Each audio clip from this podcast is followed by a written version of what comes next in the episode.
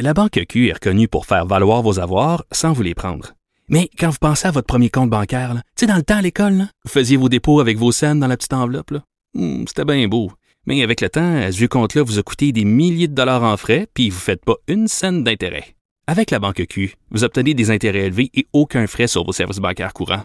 Autrement dit, ça fait pas mal plus de scènes dans votre enveloppe, ça. Banque Q. Faites valoir vos avoirs. Visitez banqueq.ca pour en savoir plus. Cube Radio. Attention, cette émission est laissée à la discrétion de l'auditeur. Les propos et les opinions tenues lors des deux prochaines heures peuvent choquer. Oreilles sensibles s'abstenir.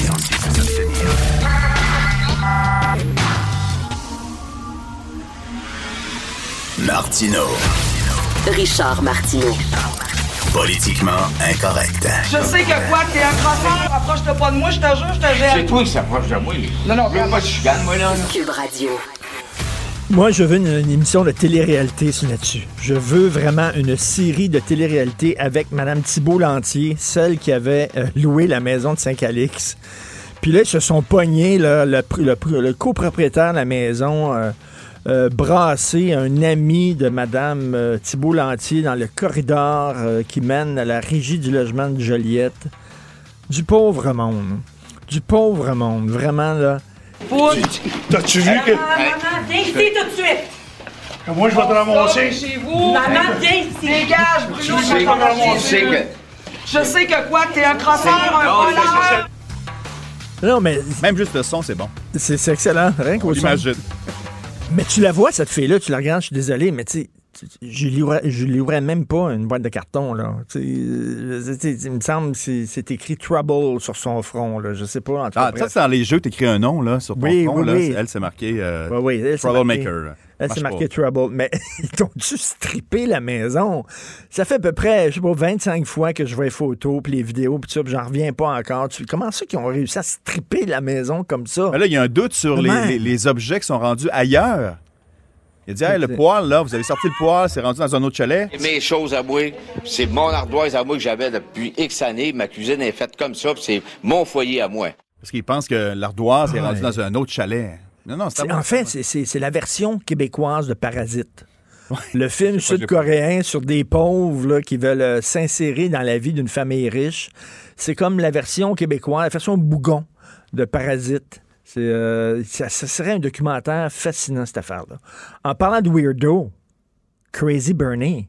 Crazy Bernie, c'est lui qui a quoi, remporté les primaires du New Hampshire. Alors, les démocrates vont aller peut-être au bat contre euh, Donald Trump avec Crazy Bernie. that this victory here is the beginning of the end for Donald Trump. Donald Trump doit tellement rire. C'est ce gars-là que vous allez envoyer contre moi? My God, il doit se mettre à genoux en disant Thank the Lord. Merci mon Dieu. D- Les démocrates, ils n'ont pas appris. hein. Ils sont allés avec, ils, ont- ils sont allés au bat contre Donald Trump avec Hillary Clinton, une femme qui était pas aimée, qui était même détestée par beaucoup d'Américains.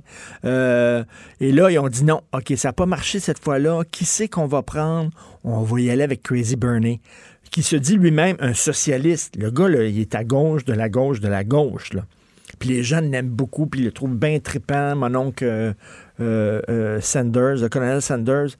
Ben oui, il le trouve trippant. Il arrive avec toutes sortes de Christy de promesses. Je vous l'avais dit, il y a des économistes très sérieux qui se sont penchés sur le coût des promesses de Bernie Sanders. Et s'il réalisait tout ça, en 10 ans, le gouvernement américain devrait dépenser 52 milliards de dollars. Lui, c'est, il met ça sur l'ardoise. On va, on va faire ci, on va. Il veut euh, annuler toutes les dettes étudiantes, c'est fini. Tous les étudiants qui doivent de l'argent, on annule vos dettes étudiantes. C'est certain que les jeunes aiment ça. Les jeunes triplent là-dessus. Hey, on, on va pour Crazy Bernie. Et je le thème de la campagne. Ah oui? Facile. C'est pas vrai. Ben non. pas le thème de la campagne. Mais non. OK, j'espère. Ben, Ouais, moi, je- Peut-être, on sait pas. J'aurais mis la- la- le thème de Benny Hill comme son, son thème de campagne. Lui, ça serait génial. Euh, cra- euh, L'as-tu? Tu l'as-tu? Crazy Bernie, son thème de campagne.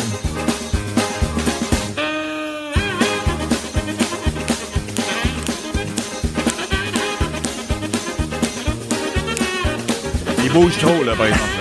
J'imagine qu'ils se sont dit, regarde, les gens aiment les weirdos, ils ont voté pour Donald Trump. Ça prend un weirdo. Il faut l'accoter. Il faut arriver avec un weirdo aussi weird que lui. Fait que là, ils ont dit, c'est qui dans la gang? Crazy Bernie. Hey, ils, ont, tellement des chances de gagner, les démocrates, avec lui. Comme disait James Carville, tabarnouche, put your shit together, là. Arriver avec un candidat crédible. Malheureusement, le seul candidat qui est crédible, c'est Buttigieg. Buttigieg. Lui, c'est son nom qu'on n'est pas capable de Mais dire. c'est ça. Mais le jeune maire, le gars, il est brillant, ancien militaire, il est de centriste, des deux pieds sur terre.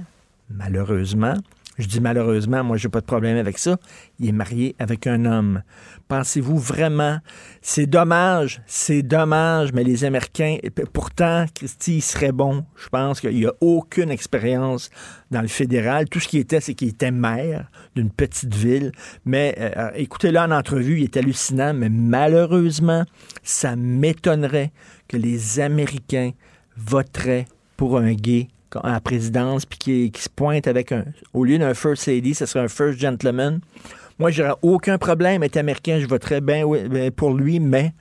Mais si on était à l'époque euh, du pas film sûr. euh, Mountain, tu sais, une question de timing ici. Oui. Brokeback Mountain au cinéma, aux Oscars, etc., et lui arrive, ça aurait marché. Peut-être. tu sais, le timing là-dessus, là. Je pense que les Américains sont plus prêts à voter pour une femme que pour un gay. Je sais pas. Mais en tout cas, Crazy Bernie, wouh! Ils sont en business. Vous écoutez politiquement incorrect. La Banque Q est reconnue pour faire valoir vos avoirs sans vous les prendre. Mais quand vous pensez à votre premier compte bancaire, tu sais, dans le temps à l'école, vous faisiez vos dépôts avec vos scènes dans la petite enveloppe. Hmm, C'était bien beau. Mais avec le temps, à ce vieux compte-là vous a coûté des milliers de dollars en frais, puis vous ne faites pas une scène d'intérêt. Avec la Banque Q, vous obtenez des intérêts élevés et aucun frais sur vos services bancaires courants. Autrement dit, ça fait pas mal plus de scènes dans votre enveloppe, ça. Banque Q. Faites valoir vos avoirs. Visitez banqueq.ca pour en savoir plus. Martineau, franchement, même avec les cheveux gris, il reste un animateur très coloré.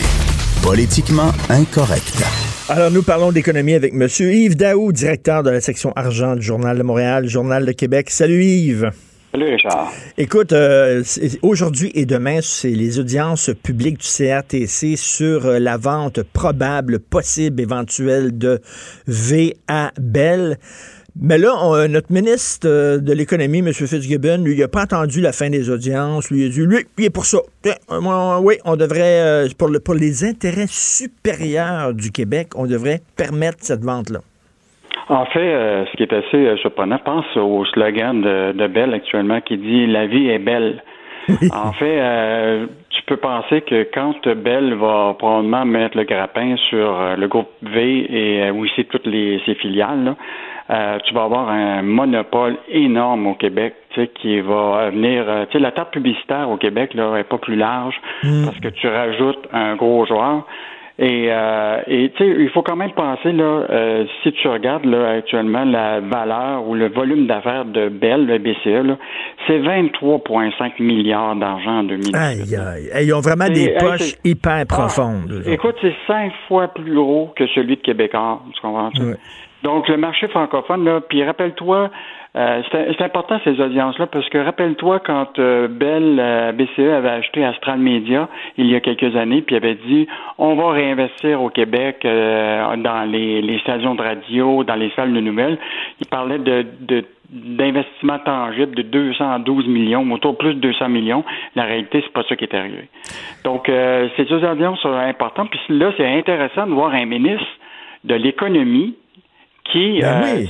Qui, qui dit, qui prend déjà une décision que lui, là, il pense que ça devrait être ça, que Bell devrait acheter euh, VTL. Parce que, tu sais, il va que- avoir, et si Bell achète VTL, il va avoir des impacts dans l'industrie. Il faut étudier les conséquences de ça. Il faut, je dis pas qu'il faut nécessairement dire non, mais il faut étudier les conséquences de ça. Lui, il était, il était chez eux, je sais pas s'il était dans son chalet ou chez eux. Samedi après-midi, il tweet, y a-tu parlé à des gens de l'industrie? Y a-tu, tu sais, veux dire, qui attendent les résultats des, des deux journées d'audience du CRTC? C'est au CRTC, euh, qui est un organisme indépendant, à juger, puis arriver avec un avis. Lui, il a pas, il, il, est-tu président du CRTC, Fitzgibbon? Ben, je pense a, comme ministre, il aurait dû avoir un petit droit de, de, de, de réserve Ben euh, sur oui. ce dossier-là. Même euh, Guilbeault, le ministre du patrimoine, lui a dit euh, ben, c'est pas à moi à prendre une décision là-dessus, c'est le CRTC.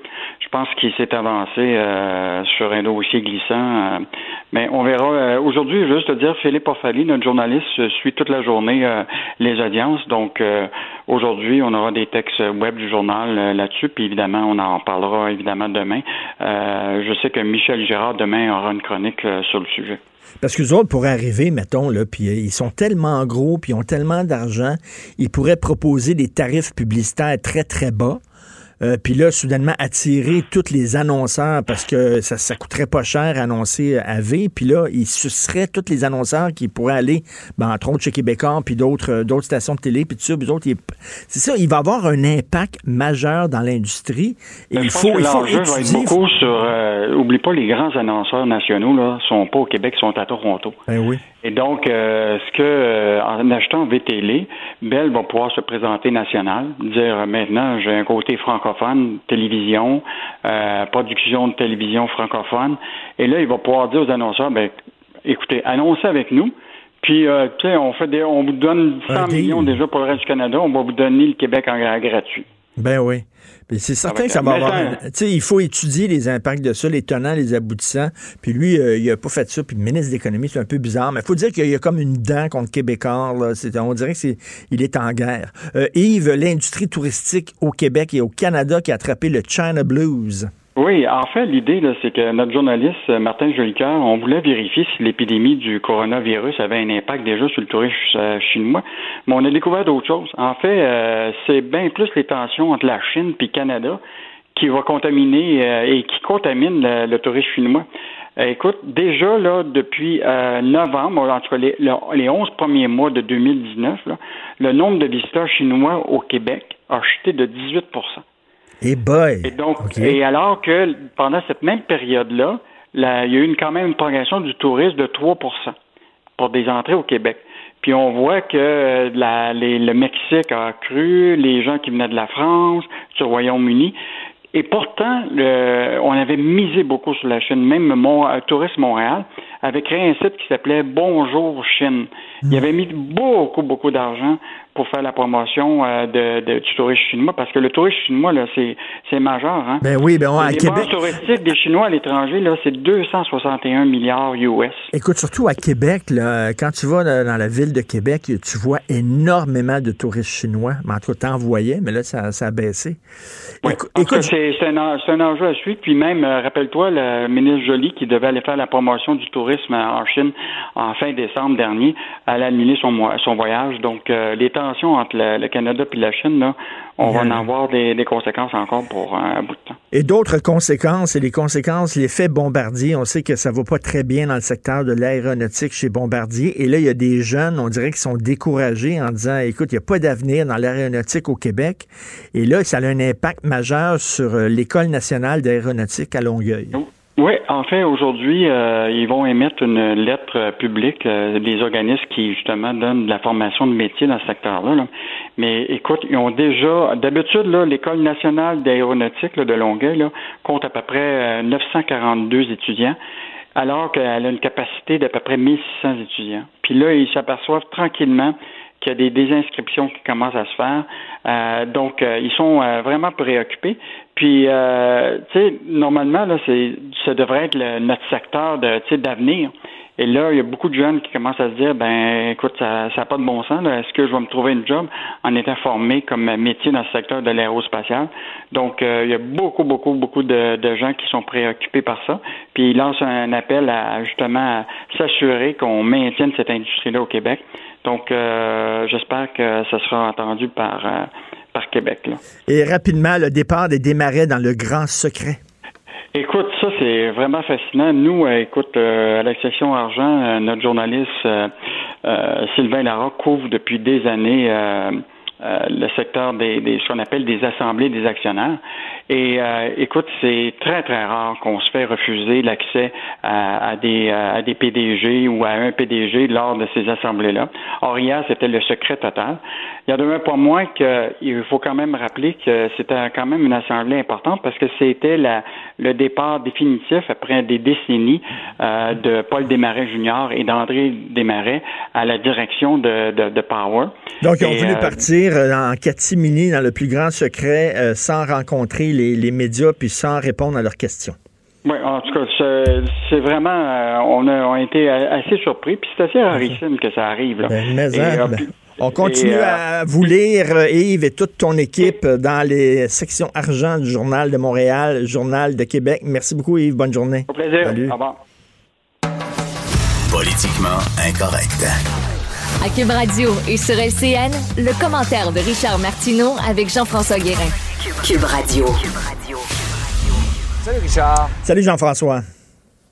Vraiment, c'est évident. On avait des doutes dans le passé, mais avec ce qui s'est passé à Québec il y a quelques semaines, euh, le meurtre euh, de, de Marilyn, là, euh, ça met en lumière le manque flagrant de suivi pour des criminels en libération conditionnelle. Écoute, plus, plus on en apprend dans ce dossier-là, plus c'est fâchant, plus c'est frustrant. Donc, Eustachio Galézé, là, euh, rappelons-le, là, on lui avait donné la permission d'aller euh, rencontrer des escortes pour assouvir ses besoins sexuels.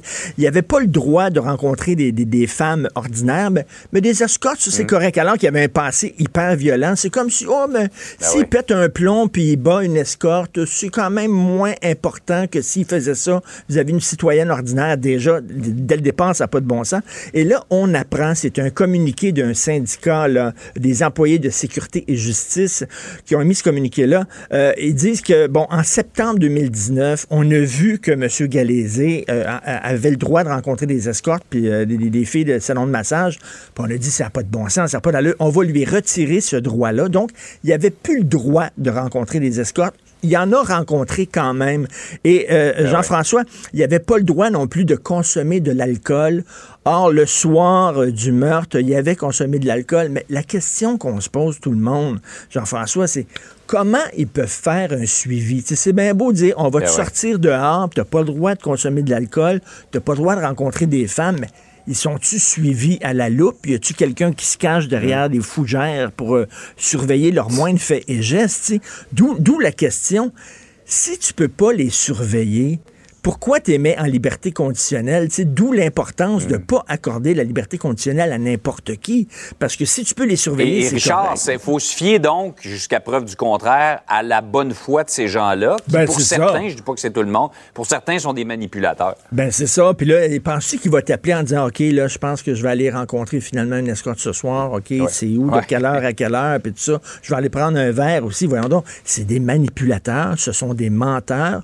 On, on, les, on les surveille pas. Ça me fait penser dans un, dans un tout autre ordre d'idée, mais tu sais, la désinstitutionnalisation, on disait des gens qui étaient dans des hôpitaux, euh, hôpitaux psychiatriques, on va vous sortir, mais faites-vous-en pas, on va être là, on va vous encadrer, on va euh, vous euh, surveiller, on va vous aider, puis finalement, c'est pas ça. On les a sortis des hôpitaux psychiatriques et ces gens-là se retrouvaient tout seuls à délirer dans des centres commerciaux.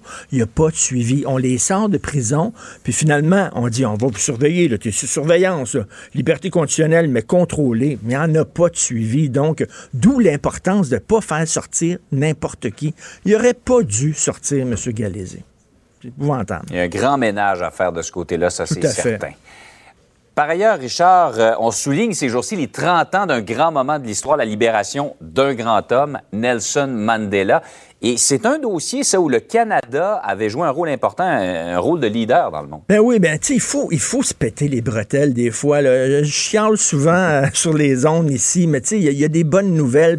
Dans les cours d'histoire, euh, on apprend souvent aux jeunes tout, tout le mal que l'Occident a fait. Le Canada a exploité les Premières Nations, le Canada a eu des esclaves, le Canada est-ce qu'on peut aussi montrer les bons côtés aussi de ce pays-là? Et Brian Mulroney a joué un rôle majeur dans la libération de Mandela. Rappelons-le, Nelson Mandela, il a passé 27 ans dans une toute petite cellule. Et à un moment donné, M. Mulroney a dit, ça n'a aucun bon sens.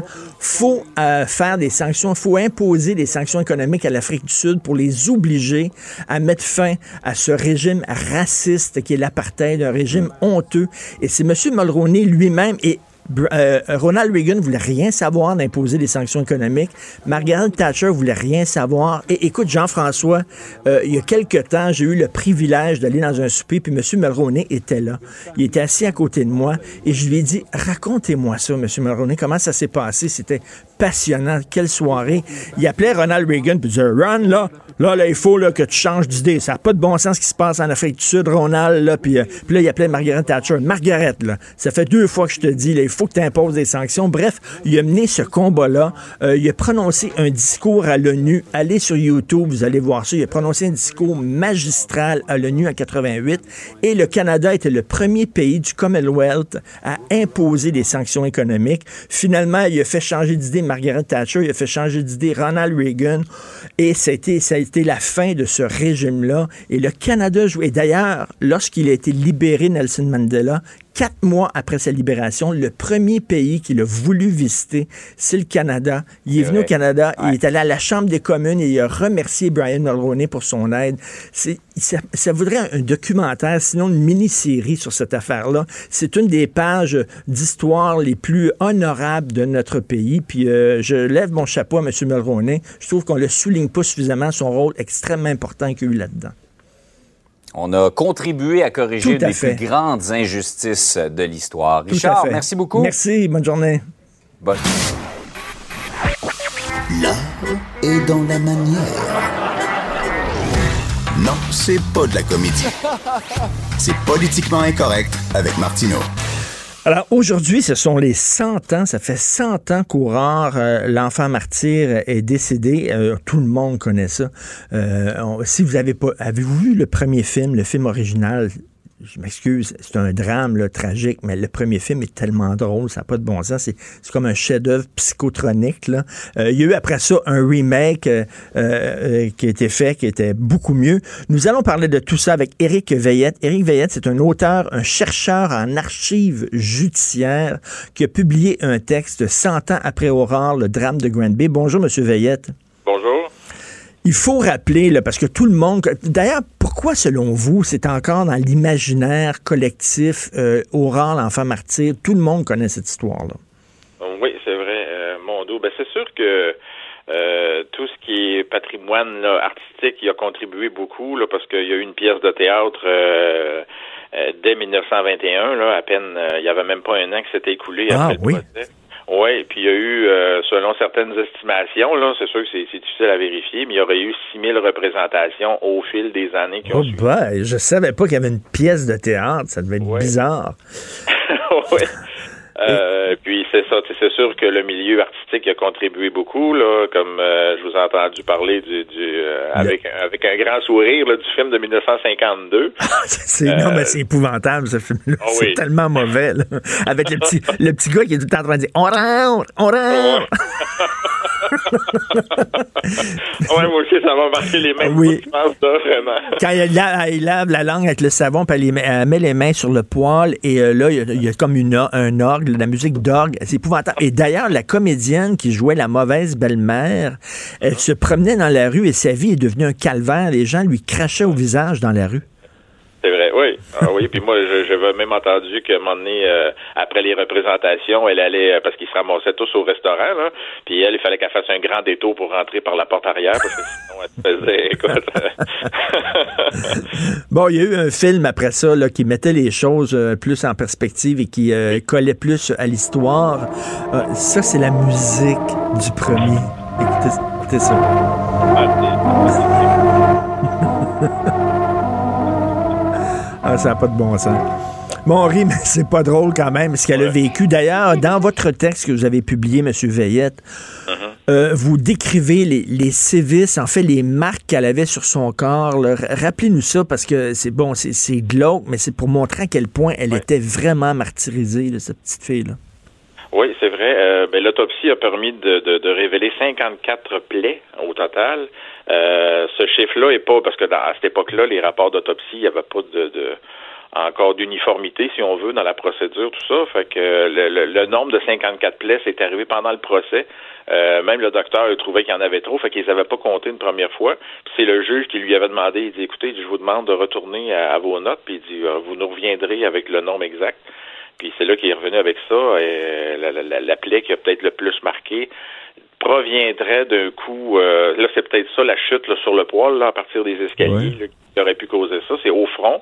Euh, puis là, il y a eu une enflure euh, de 16 onces d'un liquide, de, ce qu'on appelle du pu, là, en bon québécois. Ouais. Euh, il y avait 16 onces de, de, de, de ce, ce, ce, ce liquide-là en- entre le crâne puis le cuir chevelu. Ah.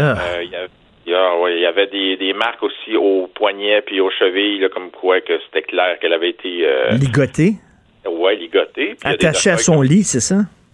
euh, ben, à son lit, je sais pas, probablement, parce qu'il y a eu du sang même dans la, la- le grenier là, qui a été détecté là, sur les, les bas de mur puis tout ça. Euh, mais attaché surtout, là, d'après le témoignage des enfants, attaché après la- les pattes de table pendant qu'elle la martyrisait, euh, avec entre autres avec le tisonnier qu'elle faisait chauffer là, sur. euh, Ben, voyons donc. dire, mais mais est-ce que le village le savait, ça? Parce que Euh, ben, là, à cette époque-là, à cette époque-là, M. Veillette, tout le monde savait ce que les voisins faisaient, là. Ouais, c'est ça, mais il y a quand même, euh, comment je dirais ça, là, c'est, on s'en va dans la perception un Oui. peu, parce que moi, j'ai étudié le procès, je me contente vraiment des preuves euh, plus solides au procès. Euh, ce qui est dit à l'extérieur du procès, j'y, accorde moins d'importance un peu, mais c'est sûr qu'on sent qu'il y en a qui le savaient. Euh, la voisine, Exilda Lemay, entre autres, euh, qui était la voisine immédiate là, des gagnons, euh, elle, c'est surtout dans les jours précédents le décès d'Aurore, vraiment, elle, c'est là qu'elle est montée au grenier d'ailleurs, puis qu'elle a constaté. Fait que ça commençait, ça commençait déjà à bouger dans les derniers jours. Mais depuis combien de temps, c'est là que c'est difficile à, à évaluer.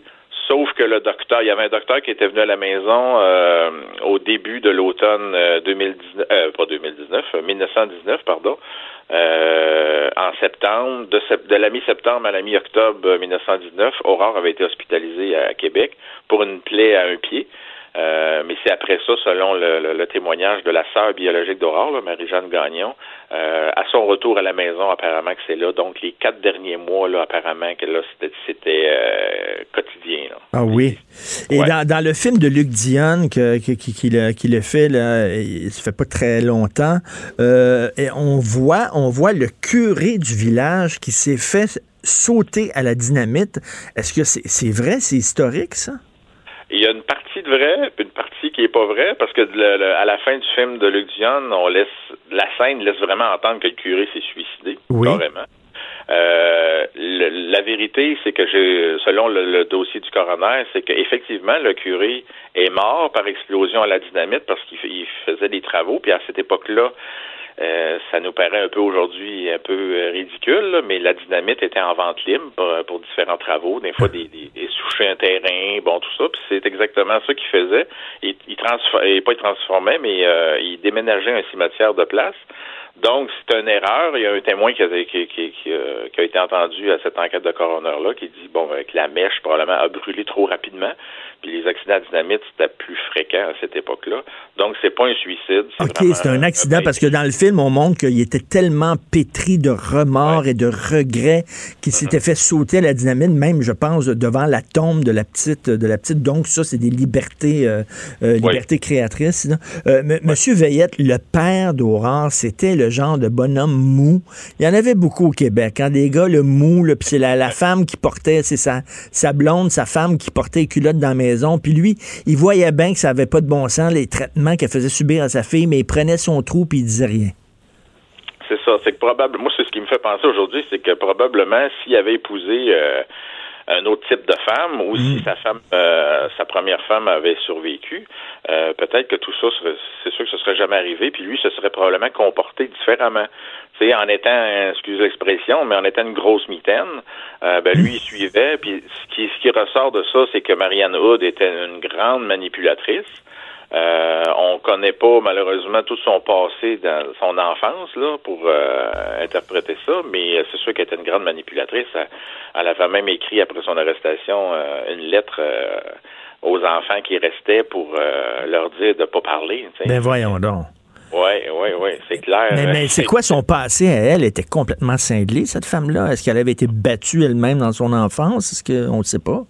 Ben, c'est ça qu'on on peut penser. Je sais que son, père, son propre père, a témoigné pendant le procès, mais ça avait l'air de, quelqu'un de pas très, très, très bien éduqué. Euh, il était toujours sur les chantiers, puis la façon qu'il témoigne, ça apporte pas grand-chose. Euh, sauf que c'est ça, on peut, on peut juste spéculer sur son passé à elle. Ça aurait été vraiment intéressant d'avoir plus de détails. Euh, le docteur Labbé, d'ailleurs, euh, que, que, que, j'ai contacté un peu tout ça pour les, les, articles qui ont été publiés samedi matin, lui, il pense que c'est sûr qu'il y a quelque chose dans son enfance là, qui, qui, s'est produit. Est-ce qu'elle a été battue? Est-ce hmm. qu'elle a sais, parce qu'il y a quelque chose qui fonctionne pas bien. Selon la justice, euh, était, elle savait ce qu'elle faisait parce qu'elle a été elle a été déclarée apte là, à, subir son procès.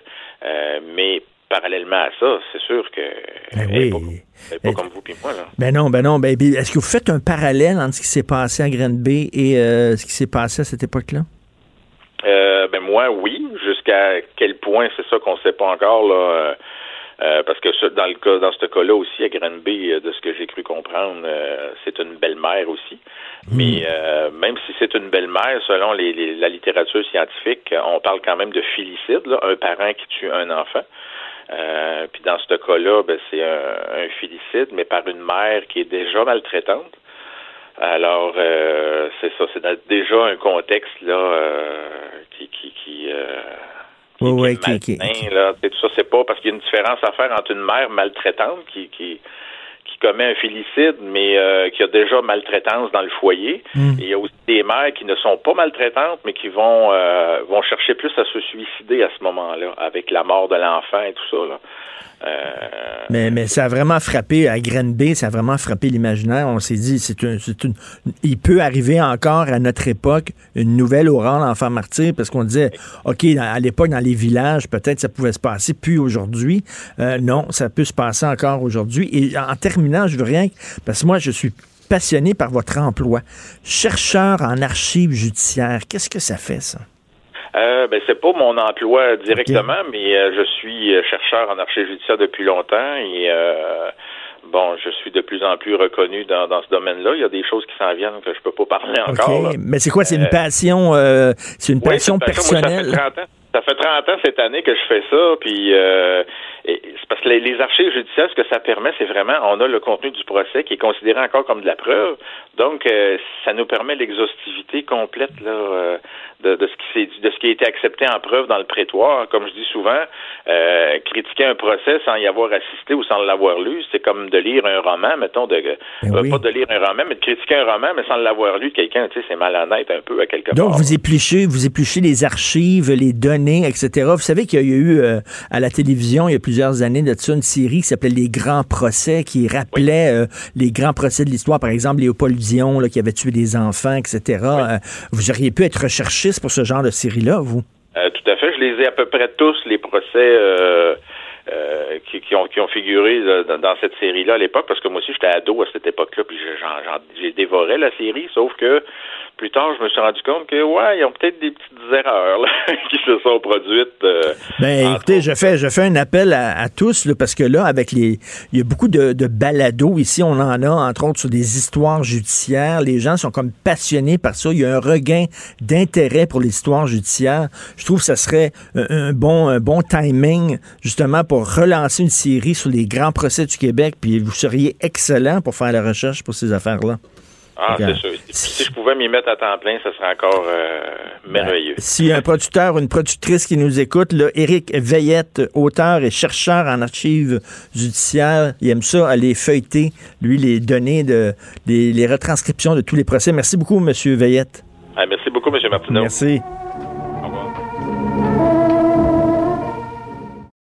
La Banque Q est reconnue pour faire valoir vos avoirs sans vous les prendre. Mais quand vous pensez à votre premier compte bancaire, tu sais, dans le temps à l'école, vous faisiez vos dépôts avec vos scènes dans la petite enveloppe. Hmm, c'était bien beau. Mais avec le temps, ce vieux compte-là vous a coûté des milliers de dollars en frais, puis vous ne faites pas une scène d'intérêt. Avec la banque Q, vous obtenez des intérêts élevés et aucun frais sur vos services bancaires courants. Autrement dit, ça fait pas mal plus de scènes dans votre enveloppe, ça. Banque Q, faites valoir vos avoirs. Visitez banqueq.ca pour en savoir plus. Politiquement incorrect. Martino, il aurait pu être humoriste. Mais comme l'actualité n'est pas toujours drôle, il a préféré animer Politiquement incorrect. Cube Radio. Alors, on va voir ce qui se passe, les dossiers chauds sur la scène fédérale avec Emmanuel Latraverse, analyste politique. Salut, Emmanuel. Bonjour. Écoute, est-ce qu'on s'en va vers un OK 2, là, OK de sequel avec le blocus autochtone? Écoute, moi, je ne mettrai pas de, de l'huile sur le feu, mais c'est sûr que la situation est explosive en ce moment. là. Euh, pourquoi? Parce que c'est un phénomène qu'on retrouve d'un océan à l'autre. là. Euh, dans le cas, et il frappe, je dirais, au cœur du problème des revendications autochtones et au cœur de l'incapacité du gouvernement Trudeau de le régler. Je m'explique pour regarder le problème autrement. Là. En février 2018, Hum, Ça fait quand même deux ans. Là. M. Trudeau a fait un gros discours aux communes dans lequel il disait, ça s'appelait le discours sur euh, la reconnaissance des droits. Et c'est quoi le, le message de ce discours-là? C'est de reconnaître que la Constitution canadienne reconnaît et affirme les droits ancestraux des Autochtones, que c'était inacceptable qu'aucun gouvernement l'ait fait et que finalement les peuples autochtones soient toujours obligés de s'en remettre aux tribunaux pour faire reconnaître leurs droits et que là, son gouvernement allait s'y mettre. Et là, je le cite, nous, tant que nous ne mettrons pas en œuvre les droits des peuples autochtones, nous n'obtiendrons pas de réussite durable. Il faut arriver à un point où les peuples autochtones sont maîtres de leur propre destin et prennent leurs propres décisions quant à leur avenir. Il faut une nouvelle loi, une nouvelle politique pour que le droit euh, changer le droit canadien, la loi sur les Indiens, afin de mener à une autonomie gouvernementale. Bon, ben c'est des grosses promesses. là. Et vraiment, ils promettaient une révolution, là. Ben, il promettait une révolution. Il a promis de mettre en œuvre la Déclaration des Nations Unies sur euh, les droits des peuples autochtones, qui dit qu'il peut y avoir aucun projet d'exploitation des ressources naturelles sans le consentement préalable et éclairé. Puis là, bon, on a un cas qui se passe en Colombie-Britannique où c'est exactement ça. Il y a un consentement libre et éclairé des conseils de bande et des communautés touchées, mais il y a une partie des chefs héréditaires de ces nations-là qui disent non, non, non, non, non, les conseils de bande, ils ont seulement autorité sur ce qui se passe sur les réserves. Les territoires ancestraux, c'est nous qui décident. Et là, comment tu peux réconcilier ça? Parce que là, moi, ce que j'ai lu, là, et, et corrige-moi si, si euh, je, je suis dans l'erreur, mais il y, a- il y a beaucoup de, il y a beaucoup de communautés autochtones qui appuient le projet de gazoduc. Ben oui. Mais non, mais absolument. Les vins, écoute, ça fait, je veux dire, on peut pas reprocher aux promoteurs de ce projet-là de ne pas avoir fait leur devoir. Là. Mm. Ça fait dix ans que ça dure. Ils ont obtenu l'appui des communautés, donc des conseils de bande. Mais ces communautés-là sont divisées, puis il n'y a pas de cadre clair sur la gouvernance autochtone. Qui décide? Ben qui oui. a le dernier mot? Tu sais, je, je- je vais- faire un, un parallèle là, au Québec.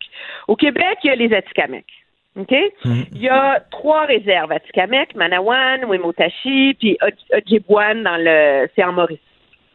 Donc, il y a des conseils de bande pour ces. Ben euh, oui. ces, euh, mais les Atikamekw élisent aussi un chef de leur nation au suffrage universel. OK, mais donc, est-ce que c'est lui, est-ce que c'est lui qui, qui parle en leur nom ou c'est le conseil de bande? Ben, c'est ça l'enjeu. Ça dépend de. Il, il est tributaire. Ils sont tributaires l'un de l'autre. Fait qu'on va être rendu à négocier, par exemple, le gazoduc vers le Saguenay. Qui va avoir le dernier mot? Parce que ces projets-là, ça fait jamais l'unanimité. Non, on mais mettons, là, OK, s'il y a plusieurs communautés autochtones, si tu dis la majorité des communautés autochtones sont pour le projet, ben on a la majorité, puis on y va, puis il faut-tu vraiment que tu aies le consensus Oui, mais de la- toutes les communautés? Ben, je ne sais pas. Mais le problème, c'est qu'il n'y a même pas un consensus sur qui parle pour les Autochtones. Parce qu'il ne faut pas oublier que les conseils de bande, objectivement, c'est, puis je sais que c'est le genre de langage qui énerve plusieurs, là, mais c'est la réalité, c'est un outil, c'est vu comme un outil colonial. Hein? C'est un mécanisme qui a été imposé par Ottawa pour contrôler les Autochtones sur des réserves. mesure où il y a beaucoup de peuples autochtones qui revendiquent leur autonomie, mais ils reconnaissent pas l'entière légitimité de ces conseils de bande-là.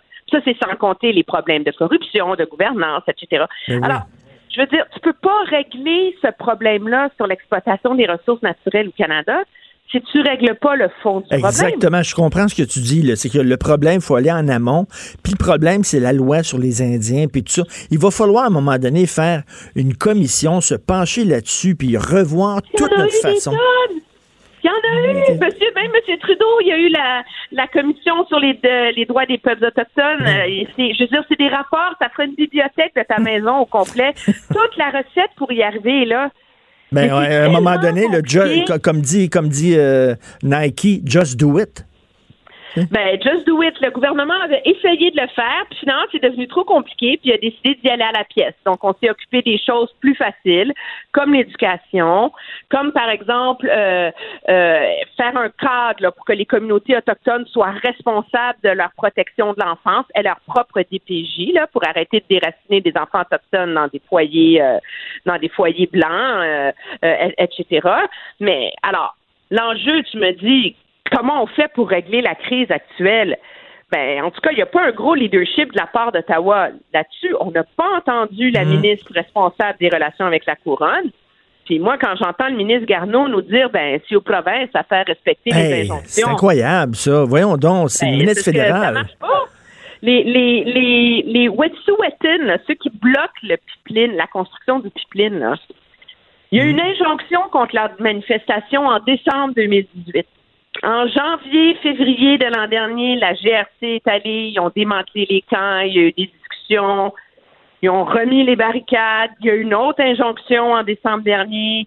Je veux dire, ça marche pas, Parce là. que là, là, là, là, que le gouvernement Legault va envoyer la SQ à- sur une barricade Mohawk, toi? Ça peut s'empoisonner parce que monsieur et madame tout le monde, moi je lis le- les messages qu'on m'envoie, puis je lis ces mé- médias sociaux, les gens disent Ouais, mais moi, si je voulais, moi, bloquer une voie ferrée, je te dis qu'on me sortirait de là, puis la police euh, elle réagirait en maudit, mais quand les Indiens, soudainement, là, ils font rien, ils regardent d'ailleurs, blablabla, tu sais, ça attise des, des- des- des tensions, ça, ce genre de De situation-là. un, ça attise des tensions. De deux, le problème avec ce discours-là, c'est que les, les militants autochtones qui sont sur les barricades sont complètement immunisés contre la critique euh, de la majorité euh, non autochtone. Hein? Mm. Et leur argument, c'est de dire, écoutez, ça fait 300 ans qu'on se fait persécuter, là. Vous pouvez endurer euh, quatre jours à prendre l'autobus au lieu de prendre votre train de banlieue, là. Ouais, Non, je peux comprendre, mais. suis pas, je suis pas, pas, suis pas d'accord avec ça. Là. Je dis Hmm. pas que c'est légitime de bloquer des routes là. Mais le problème, c'est qu'on a comme un rang, un gouvernement fédéral qui est missing in action. là. Tout à fait. Absolument pas là. écrit dans le ciel que ça allait arriver, ce Et surtout, comme tu là. nous le rappelles, Emmanuel, tu nous le rappelles, c'est c'est qu'il avait mis la barre haute. Là. Il avait dit vraiment, on va tout revoir ça, puis vous allez voir, puis tout ça. Puis là, tu sais, et euh, c'est parole, parole, parole. là, mais tu sais, il agit pas. Euh, tu voulais nous parler de Jason Kenney, qui, qui- qui avait justement parlé de Ben, cette situation-là? Ben oui, parce que tu me demandais, est-ce que c'est le début d'une crise plus grave? Là, on parle du pipeline coastal, de euh, du gazoduc coastal gas, GasLink, mais il y a Trans Mountain aussi qui est en construction. Et là, il y a 129 communautés touchées. Oh Il y en a seulement quatre qui sont contre. Quatre. Mais là, il me semble que. 129. Attends une minute. euh, Alors, qu'est-ce qu'il dit, Monsieur Kenny? Il dit oui, ça va empirer. Écoute bien son langage qui était pas mal cru pour un premier ministre. On écoute ça. It's no secret that the same groups have been planning. I think this is a dress rehearsal for uh, illegal protests on pretty much any major project. A dress rehearsal, ça qui dit ça, c'est comme une pratique. Là. Là, c'est, Ben, c'est C'est le- une répétition générale où lui va encore plus loin en reprochant à des groupes environnementalistes et etc. d'instrumentaliser la cause autochtone. Mais la question que ça pose, c'est est-ce que c'est devenu impossible de mettre de l'avant des grands projets de ressources naturelles au Canada parce qu'on n'est pas capable de régler la Mais- question des droits autochtones? Mais, Emmanuel, tu disais, là, euh, euh, Trans Mountain, 129 pour? Oui. Combien? 129 Non, pour? non, il y, y a 129 communautés touchées. Ils ont négocié avec tout le monde. Il y en a Là, seulement le quatre qui sont contre. Il y en a seulement quatre qui sont contre. Mais là, il me semble Il y en a que seulement quatre Mais là, il me semble comme gouvernement, tu es légitimé d'aller de l'avant parce qu'il y en a rien que quatre qui sont contre sur 129 communautés touchées. Veux Ben, dire, à un moment on donné, va là. parce que là, euh, cette ces communautés-là étaient en cours, sont allées en cours fédéral d'appel, qui leur a pas donné raison en disant que le, le devoir du gouvernement, c'est de consulter et d'accommoder dans la mesure du possible, mais que ça, ça ne donne pas le droit aux communautés réticentes. Ça leur donne pas un droit de veto, là, on s'entend. Hum. Mais les interprétations de la loi sont pas unanimes. Alors, qu'est-ce qu'ils font, ce- ce grou- ces, ces quatre groupes-là? Ils s'en vont en Cour suprême. Hey, écoute, là, ça bloque. Alors, euh, finalement, c'est effectivement, les tribunaux qui écrivent les cadres légaux autour de la consultation des Autochtones. Puis dans chaque fois, mais ça retarde les projets de deux, trois, quatre, cinq Bon, ans. mais comme tu dis, là, si on veut vraiment régler ça, il faut aller à la source, puis il faut prendre le taureau par les cornes, maudit, puis régler le problème de la loi sur les Indiens, puis tout ça. Puis mais là, quand on voit le ministre Garneau qui s'en lave les mains, puis qui il envoie, il envoie la balle au provincial, ça montre à quel point ils sont missing in action, comme tu dis, là, au fédéral. Là. c'est comme, moi, je pense que c'est comme un symptôme d'un gouvernement qui a perdu ses repères, là, qui navigue de crise en crise et de priorité en priorité, là. Alors, on s'est occupé de l'Iran, là, on est sur le coronavirus, là, le premier ministre est en Afrique, là, il s'en va aux Caraïbes la semaine prochaine pour avoir son siège au Conseil de sécurité des Nations Unies, puis c'est qui l'adulte dans la pièce, là? Ben, on le sait pas trop. Ben là, oui, puis en, en parlant de ça, Tintin, euh, Tintin au Sénégal, euh, tu as écrit en disant trop peu, trop tard. Là, soudainement, il allume là, en disant Hey, on a besoin de, de l'Afrique pour avoir notre siège au Conseil de sécurité. Il faut aller les cruiser. Sauf que pendant très, très, très longtemps, on, les, on, on s'en est foutu de l'Afrique au Canada? Ben, on n'a pas, on n'a pas fait ce qu'il fallait pour rebâtir les ponts avec Mm. euh, le continent africain. Écoutez, Chrystia Freeland n'y a pas mis les pieds pendant les trois ans qu'elle a été ministre des Affaires étrangères. Là, je comprends de dire que Trump, le nouvel ALENA, a monopolisé, mais un gouvernement, c'est supposé être capable de marcher puis mâcher de la gomme en même temps. Là. Tout à fait. alors- Puis là, je veux dire, ils sont pas fous, les Africains. Ils nous voient arriver, il est minuit moins 5, on a besoin d'eux autres. Soudainement, on se souvient, ah oui, on va aller cruiser. Ils sont pas fous, là. Ils nous voient arriver avec leur- nos grosses bottines. Ben un peu. Puis veut veut pas. Ce qui est surprenant, c'est que le gouvernement a pas mis beaucoup d'argent dans cette campagne-là, a pas fait beaucoup d'efforts comparé à des pays comme l'Irlande et la Norvège. C'est quand même intéressant parce que tu dis ok, pourquoi tu veux un siège au Conseil de sécurité des Nations Unies? Oui.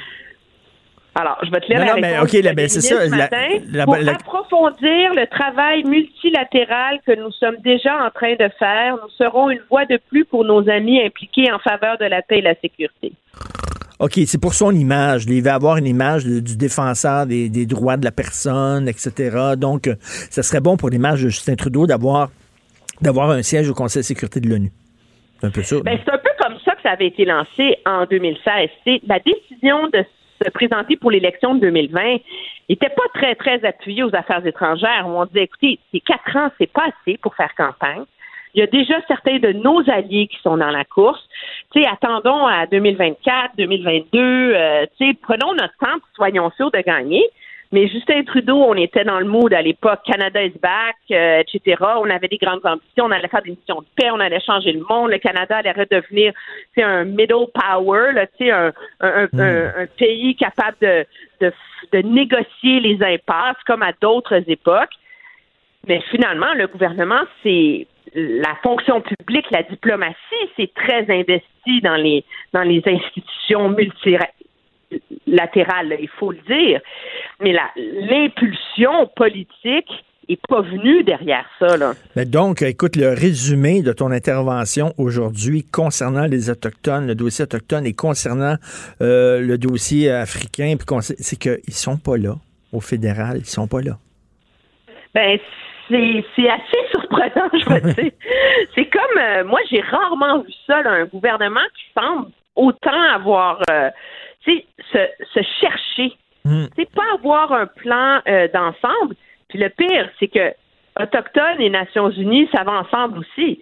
Parce que le gouvernement a dit qu'il allait ratifier la Convention des Nations Unies sur les droits des peuples autochtones.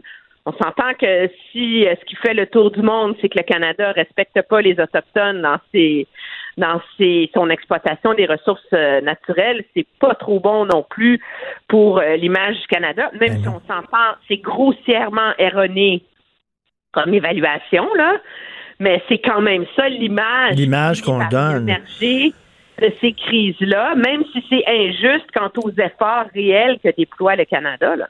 Écoute, c'était très intéressant. Euh, merci beaucoup pour tes lumières, Emmanuel. Merci, bonne journée. Ça me fait plaisir, au revoir. Merci, Emmanuel Latraverse. La Banque Q est reconnue pour faire valoir vos avoirs sans vous les prendre. Mais quand vous pensez à votre premier compte bancaire, tu sais, dans le temps à l'école, vous faisiez vos dépôts avec vos scènes dans la petite enveloppe. Hmm, C'était bien beau. Mais avec le temps, ce vieux compte-là vous a coûté des milliers de dollars en frais, puis vous ne faites pas une scène d'intérêt. Avec la Banque Q, vous obtenez des intérêts élevés et aucun frais sur vos services bancaires courants. Autrement dit, ça fait pas mal plus de scènes dans votre enveloppe, ça. Banque Q. Faites valoir vos avoirs. Visitez banqueq.ca pour en savoir plus. Martino. Un Martino par jour éloigne le médecin pour toujours. Vous écoutez Politiquement incorrect. Ma blonde m'a appris quelque chose de assez rigolo et assez savoureux, ma blonde Sophie, euh, hier. Puis d'ailleurs, elle écrit là-dessus aujourd'hui dans sa chronique. Euh, on revient aux Oscars. Euh, vous savez, on a parlé tout le long, les femmes, les femmes, les femmes, puis euh, bon, euh, la diversité, l'ouverture, les femmes, bon. Et là, il y avait Nathalie Portman, la comédienne, euh, qui s'est euh, pointée avec une robe Dior, une robe Christian Dior. Ça, ça, ça, ça vaut pas 29,92. Ça, ça vaut pas ça. On peut pas acheter ça chez Zara, là. Une robe comme ça, là. Elle s'est pointée avec une robe Christian Dior, puis elle avait comme une cape.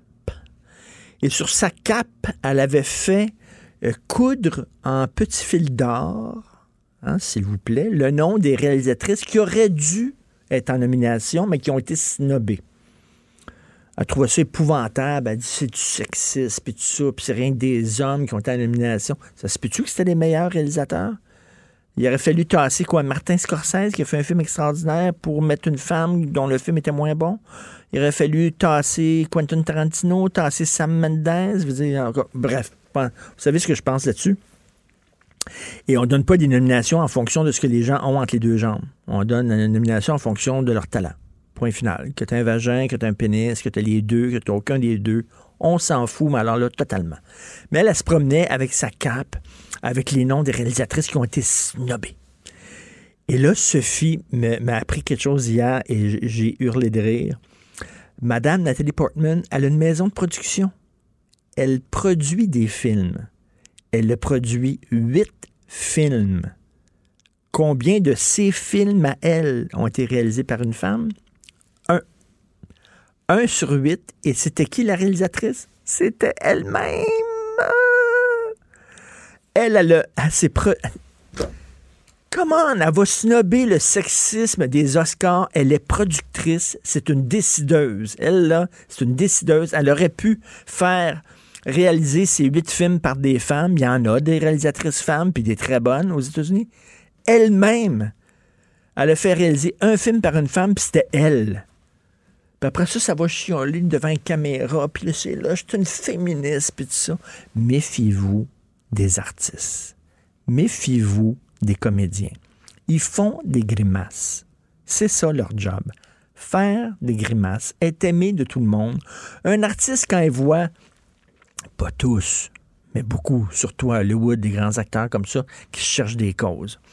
Quand il voit soudainement, il y a une cause populaire, là, puis là, je vais me faire aimer. Parce qu'un ar- un artiste, c'est ça. Un acteur, une actrice, ils veulent se faire aimer. Ils veulent les applaudissements, ils veulent se faire aimer, ils ont besoin d'amour. Fait que là, quand ils voient un mouvement, une vague, ils surfent dessus. Parce que là, soudainement, je vais faire un beau discours, puis les gens vont me trouver tellement profond, tellement génial. Mais quand tu grattes, ils font ça pas vraiment pour la cause. Ils font ça pour leur image. Ils font ça pour eux.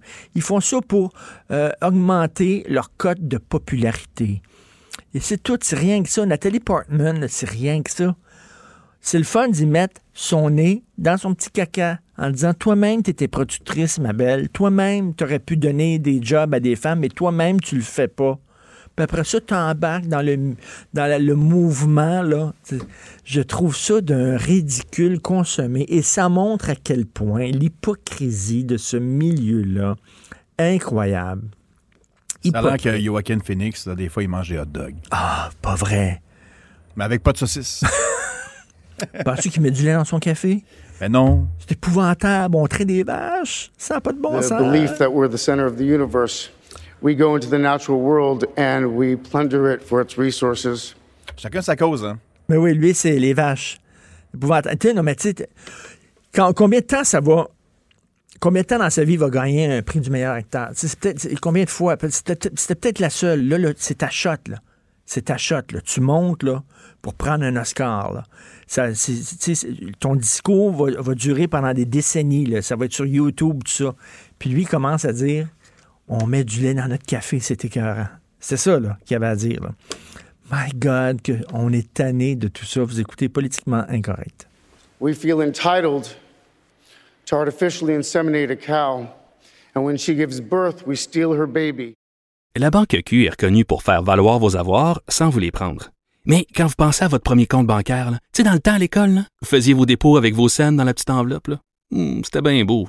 Mais avec le temps, ce vieux compte-là vous a coûté des milliers de dollars en frais, puis vous ne faites pas une scène d'intérêt. Avec la Banque Q, vous obtenez des intérêts élevés et aucun frais sur vos services bancaires courants. Autrement dit, ça fait pas mal plus de scènes dans votre enveloppe, ça. Banque Q. Faites valoir vos avoirs. Visitez banqueq.ca pour en savoir plus. Martineau et l'actualité, c'est comme le yin et le yang. Impossible de dissocier. Politiquement incorrect. This victory here is the beginning of the end for Donald Trump. On discute avec euh, Luc La Liberté, analyste et blogueur au Journal de Montréal, Journal de Québec. Luc, salut. Oui, bonjour Richard. Luc, dis-moi pas que les démocrates vont aller au bat contre Donald Trump avec Crazy Bernie. Voyons donc. T'as entendu la réaction de la foule, hein? Ce que, ce que de façon très légitime, M. Warren, M. Warren, M. Sanders peut avancer, euh, c'est à quel point il soulève l'enthousiasme de ses partisans. Est-ce que ce sera assez pour euh, faire pencher la présidence du côté démocrate? Moi, j'ai encore de, de- de sérieux doutes. C'est le candidat, je pense, qui représente la, la- la plus grande part de risque, parce que c'est bien difficile d'évaluer le nombre de nouveaux électeurs qu'il pourrait apporter, puis on a plus tendance à regarder le nombre d'électeurs qu'on pourrait perdre si jamais c'était Bernie qui était le, le candidat. Et M. Sanders, hier, Richard, il avait, il avait intérêt à dire ça pour faire oublier que oui, il est gagnant en New Hampshire, mais pour faire oublier que normalement, ça aurait dû être une victoire euh, à peu près écrasante pour lui. Il avait largement dominé Hillary Clinton en 2016, et hier, c'est à toute fin pratique un peu anormal, étonnant, de voir que non seulement Pete Buttigieg lui souffle dans le cou, il est à quelques points de, pointage derrière lui, mais qu'Amy Klobuchar, ce sont deux centristes. Personne ne va penser que Klobuchar et, euh, et Buttigieg sont des progressistes. Ben, les deux, ensemble, le surpassent nettement. Donc, c'est- intéressant comme résultat hier. On a peu de délégués hein, accordés en Iowa et au New Hampshire, mais Bernie Sanders, hier, peut dire effectivement, peut revendiquer la victoire, surtout qu'il l'avait, ben, il l'a échappé par très, très peu en, en Iowa. Mais hier, retenez, ben, retenez qu'on a passé un message aussi. Si on pensait que le New Hampshire allait être très progressiste, un État qui longe le Vermont, hein, dont, le, le- le- dont Sanders est sénateur, c'est tout près aussi d'un autre État assez progressiste qui est le, le- le Massachusetts. Hier, on a quand même voté pour deux centristes tout de suite derrière. Puis je rappelle, Buttigieg, là, collé sur Sanders. Et ça, si moi j'avais vu venir un tout petit peu, là, je savais que, que Buttigieg ferait bien en Iowa. Je savais pas qu'il l'emporterait. Mais au New Hampshire, c'est vraiment étonnant. Mais, mais euh, je reviens là-dessus. Là. Moi, je peux pas croire qu'il irait au bat avec Crazy Bernie. Je peux pas croire. Le, le- le gars, il se dit lui-même, c'est un socialiste. C'est la Ouais. gauche de la gauche. Là. Il arrive avec des dépenses. Premièrement, il veut annuler toutes les dettes étudiantes. Il veut. il- il- il- écoute, ça serait, ça serait faramineux le prix de ses promesses. Là. Il y a le, le- le prix de ses promesses, puis le, le fait que c'est difficilement réalisable Ben dans oui. le contexte du système politique américain.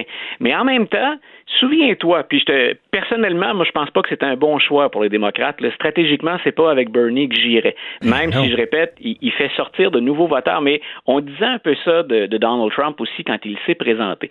Les Américains, c'est, très clair, à gauche comme à droite, il y en a un certain nombre qui souhaitent des candidats qui ne sont pas de l'establishment.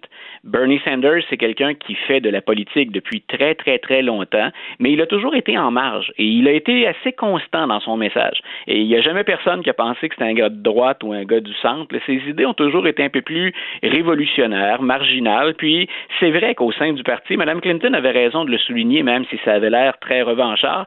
Euh, c'est vrai qu'il n'a pas beaucoup d'amis au sein du parti, de Mm. gens qui l'appuient, qui votent euh, avec lui au Sénat. Donc, mais en même temps, voilà ce qu'il représente pour les gens. C'est, ben, écoute, les, Mais oui. excuse-moi, c'est un peu comme le Donald Trump de gauche, c'est-à-dire qu'on dit de Donald Trump que c'est pas un vrai républicain. Donald Trump s'est accroché à la locomotive républicaine parce qu'il avait besoin d'un parti, mais à Voilà. la limite, il s'en fout du programme du Parti républicain. C'est le, Voilà. le parti Donald Trump, la même affaire Bernie Sanders. Voilà, et on peut se demander, il y a de plus en plus, je lisais cette semaine, de plus en plus de, de, chroniqueurs ou d'analystes aux États-Unis qui disent est-ce que le Parti démocrate serait en train de devenir le parti de Bernie? Ben Euh. Moi, je ne pense pas que ce soit fait, mais assurément, il est en train de le gagner de l'intérieur. J'ai toujours dit, hein, il a perdu en 2016, mais il est parvenu à imposer des changements puis à imposer certaines de ses vues au Parti démocrate qui est plus tiré sur la gauche que jamais. Tiré sur la gauche, bien entendu, pour des Américains. Euh, au Québec, on ne parlerait pas de gauche dans, dans certains cas. Mais il a eu un effet très, très, très grand et c'est ce qui effraie. On le sent. Et on la sent, la, la, la, la panique au sein des, des, des meneurs démocrates puis au sein des piliers du parti. Euh, on ne veut pas aller, comme tu le disais, au bat avec Bernie Sanders. en même temps, en même temps, voilà, en même temps, qui a-t-on pour faire contrepoids à Bernie? On doute encore des chances de Buttigieg. Et Buttigieg répond à ça, ben, vous avez toujours douté, puis regardez les résultats, là, je peux, je peux me démarquer. Euh, Joe Biden, hier, et Elizabeth Warren, ce sont les deux grands perdants de la soirée. M. Biden, il s'est euh, écrasé lamentablement. Euh, il peut bien dire qu'il mise tout sur la Caroline du Sud, mais il y a un effet d'entraînement à sa Mm. mauvaise performance. Ben oui. Et et pour un parti qui vise peut-être une, candidate un peu plus progressiste, Mme Warren, dans les derniers jours, elle a clairement laissé entendre, contrairement à Bernie Sanders, que je suis progressiste, mais mais je peux jouer en équipe, mais je suis plus réaliste. Et, Ben- et hier, ben, elle aussi, même si les, les démocrates disaient, bon, on va y aller avec une progressiste, mais avec Mme Warren, parce qu'elle peut jouer en équipe, parce qu'elle va accepter de mettre de l'eau dans son vin, ben, elle s'est écrasée hier, elle aussi. Et si on pensait qu'un État progressiste allait voter pour elle, ou que des femmes pouvaient l'encourager, parce qu'elle a été populaire, hein, elle est de l'État voisin, elle, du, du Massachusetts, ben, des femmes lui ont préféré hier une centriste.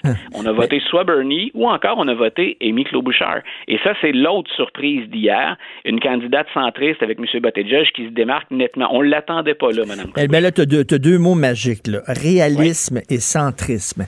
Et là, ça m'amène sur l'entrevue que tu as certainement vue de James Carville, qui a Ouais. accordé une entrevue à MSNBC, qui a dit, euh, James Carville, bon, pour on va le rappeler, j'en ai parlé hier, mais je- j'en reparle aujourd'hui avec toi, organisateur politique légendaire euh, qu'on voit souvent à la télévision, c'est lui qui avait, bon, organisé la, campagne de Bill Clinton. Alors là, il dit, nous avons un impératif moral, nous avons une obligation morale de gagner les prochaines élections pour sortir euh, Donald Trump.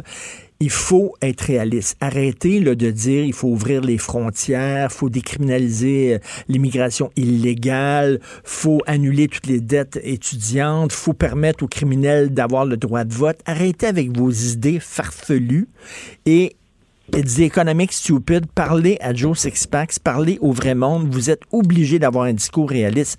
Mais c'est pas avec Crazy Bernie qui ont un discours réaliste. Et, et il a mis le doigt, Carville, euh, parce que parfois il peut être assez, il peut être assez original aussi. Là, il aime bien avoir l'attention médiatique, M. Carville, mais il a dit quelque chose, moi, que je répète depuis Hillary Clinton déjà. Euh, Carville a dit Vous oubliez qu'on ne dirige pas et qu'on ne peut pas gagner le pays euh, qu'à partir du vote des centres urbains. Et il a, il a invité les démocrates à dire quand tu parles un peu de Joe Sixpack, là, on, on est un peu, l'é- l'étiquette est un peu, euh, l'étiquette est peut-être un, un brin exagéré pour parler du monde rural, mais ce qu'il dit, c'est vous ne parlez pas à des Américains qui font la- qui font pencher la balance. Vous avez négligé les zones rurales, vous avez négligé certains États ou certaines régions à l'intérieur de ces États. Vous ne rejoignez plus ces gens-là qui pourtant expliquent la victoire de Donald Trump en 2016. Et, et- et je, Et je ça, te, moi, je, je- te dis, Luc, mais même, c'est un problème qui touche toute la gauche. La gauche en France a le même maudit problème. La gauche en Europe a le même maudit problème. En, en Angleterre, ils ont le même problème. À la limite, ce que dit Carville, il a mis le doigt sur le bobo qui touche la gauche en général. Et je, je, pense que tu as, je pense que tu as raison. C'est qu'on on va, si on est plus à gauche, une certaine gauche en tout cas, oui, faut, une certaine faire gauche. des, nuances un petit peu. Mais si on parle d'une certaine gauche, effectivement, on est enfermé dans un carcan, dans des dogmes, et on veut bien galvaniser les troupes puis jouer sur les émotions de nos partisans, des mordus. Mais à partir du moment où on sort du régional pour l'emporter dans une élection nationale, ben il faut savoir à un moment donné apporter les ajustements puis trouver les bons mots. Et c'est clairement le grand problème du Parti démocrate. On, on le voit bien quand on regarde les candidats. On veut pas de Bernie, mais il lève Bernie hier encore dans certains centres urbains, là, autour de Manchester au New Hampshire. C'est là où il s'est démarqué.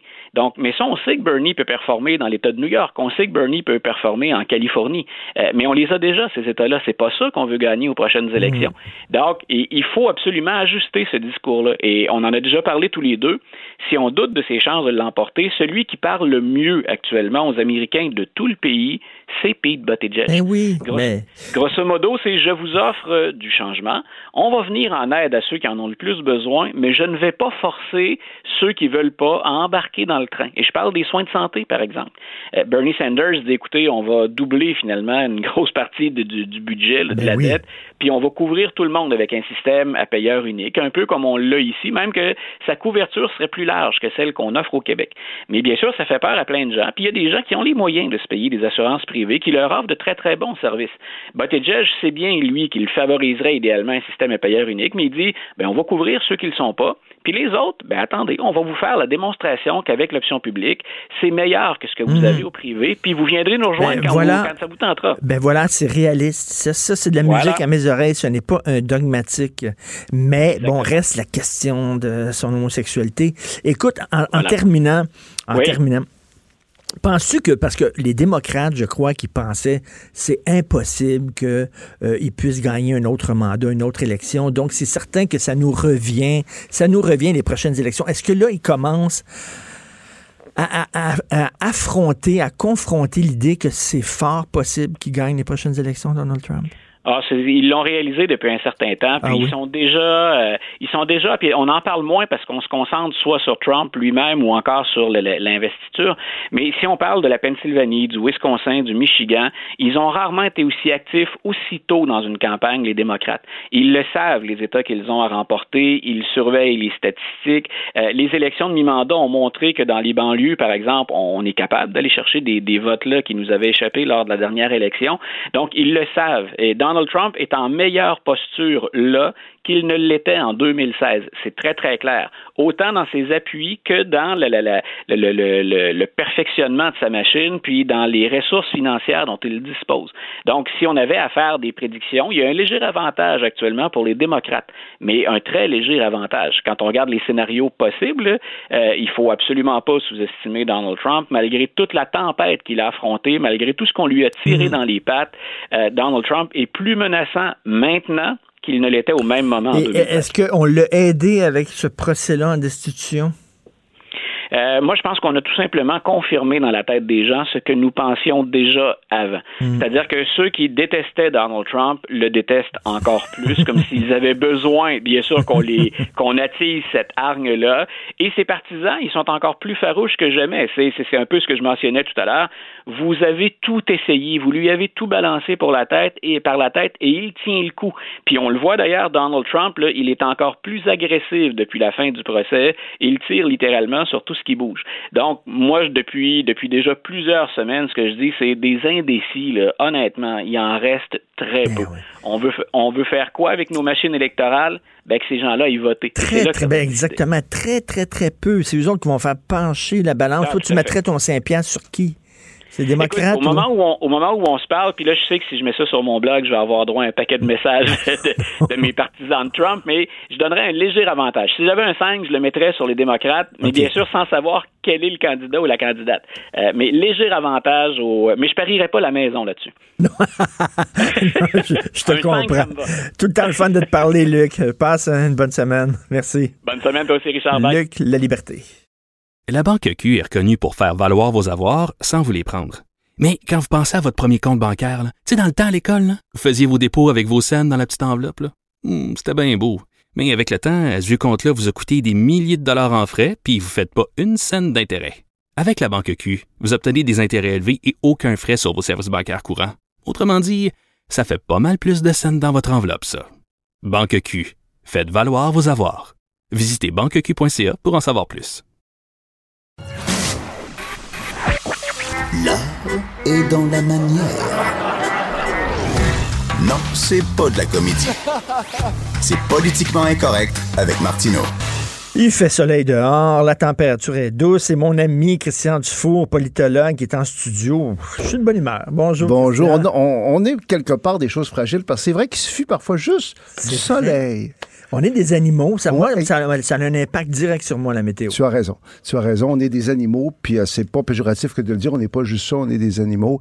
Et quand il fait soleil, on est plus de bonne humeur. Tout à fait. Écoute, euh, je sais que tu veux parler là, du blocus des Autochtones et tout ça, mais avant, euh, je discutais tantôt avec Luc La Liberté de politique américaine et euh, euh, Pete Buttigieg, là, OK, là, qui est un démocrate, qui est le plus réaliste, qui est le meilleur candidat, qui est brillant, un ancien militaire, il peut, bon, il peut, il peut gratter un peu à droite, il peut aller chercher des gens à gauche, tout ça.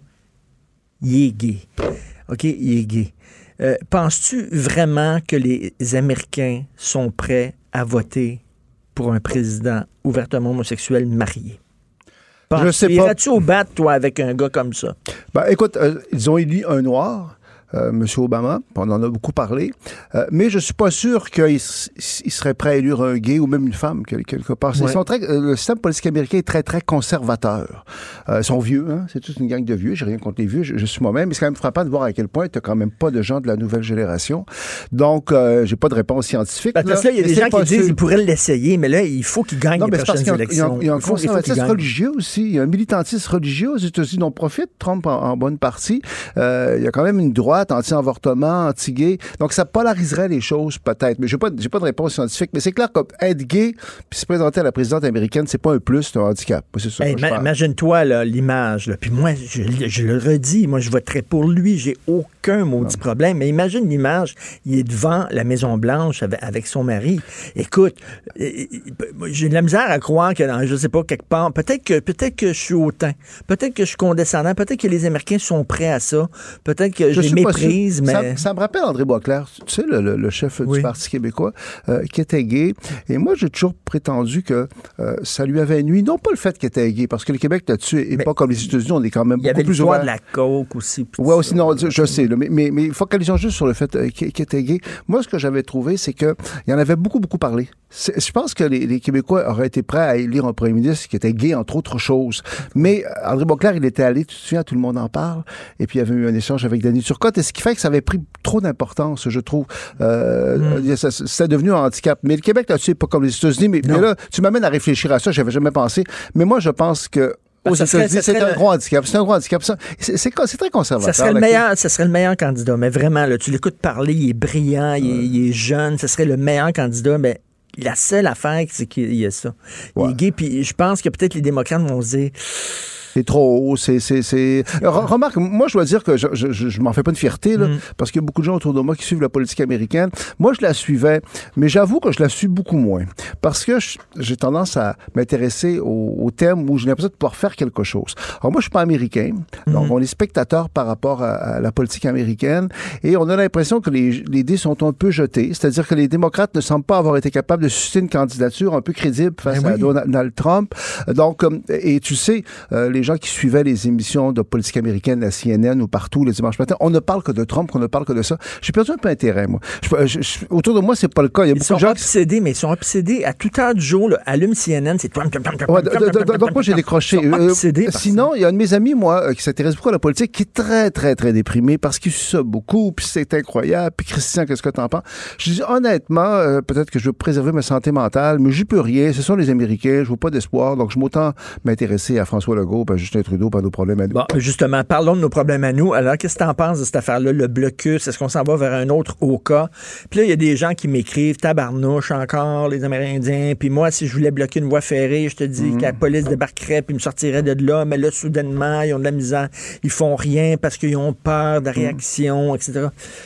Moi, je trouve que c'est un révélateur puissant ce à quoi on assiste actuellement, euh, de la relation de la culture politique canadienne avec le dossier autochtone. Euh, notre culture est essentiellement basée, en ce qui a trait aux Autochtones, à- à- à- à- elle est basée sur la culpabilité. une énorme culpabilité Mm. et sur la peur. Donc, c'est très malsain. Euh, moi, ça confirme ce que je pense depuis un bon moment. J'ai relu des choses que j'ai écrites il y a 20 ans là-dessus. Je trouve que c'est fucké par les Québécois.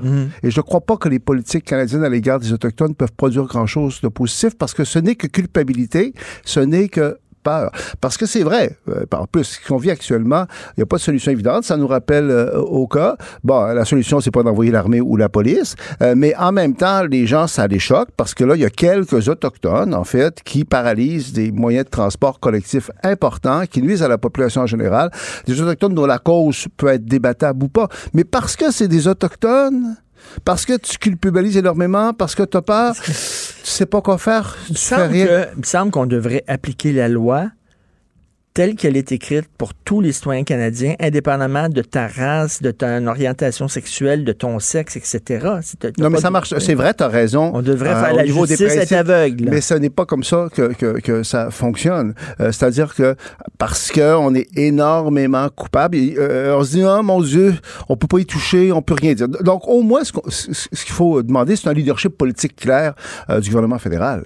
C'est-à-dire que Justin Trudeau, je comprends que là, il est pas au Canada, là, il est dans sa tournée internationale, mais là, il faut qu'il parle, il faut qu'il s'exprime. Est-ce que, je veux pas être Mais méprisant mais- à l'égard du premier ministre, mais est-ce qu'il y a la profondeur pour euh, euh, euh, euh, se, coltailler avec ce, ce dossier-là qui est très profond? De dire, écoutez, on a de la sympathie pour les Autochtones, mais ce n'est définitivement pas la solution. On vous demande euh, d'arrêter. Mais tu sais, le gouvernement de M. Trudeau, il n'est que dans la bien-pensance. Il n'est que dans la culpabilité, les beaux discours, les commissions d'enquête. On essaie de nous faire croire, par exemple, que la solution, c'est de donner encore plus d'autonomie aux euh, communautés autochtones. Est-ce que tu y crois, ça? C'est la, la solution, c'est de donner, de considérer comme des nations à part entière des groupes de, de citoyens autochtones canadiens, c'est quelques milliers de personnes. Ils n'ont pas les moyens pour, euh, en fait, jouer le rôle de véritable État. Souvent, la façon dont les euh, communautés sont gérées, les leaders autochtones, des fois, s'en mettent plein. Ce que, ce que je veux dire, c'est que tout ça est mis sous le tapis parce qu'on est que dans la culpabilité.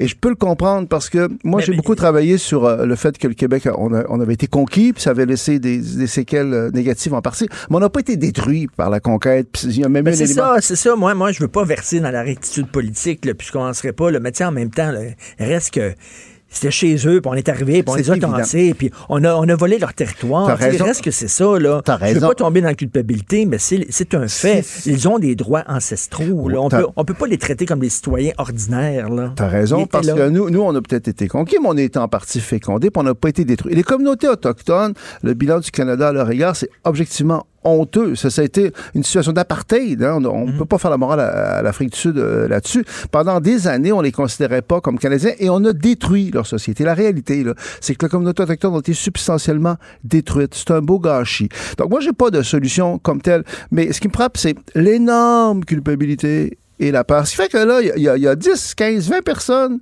autochtones qui, en fait, euh, font du trouble, puis que là, on sait pas quoi faire.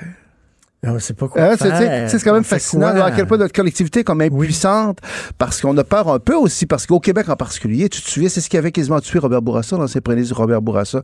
Moi, j'ai des souvenirs très, très intenses de cette période-là. Tu te souviens, c'était après l'échec de l'accord du lac Meach.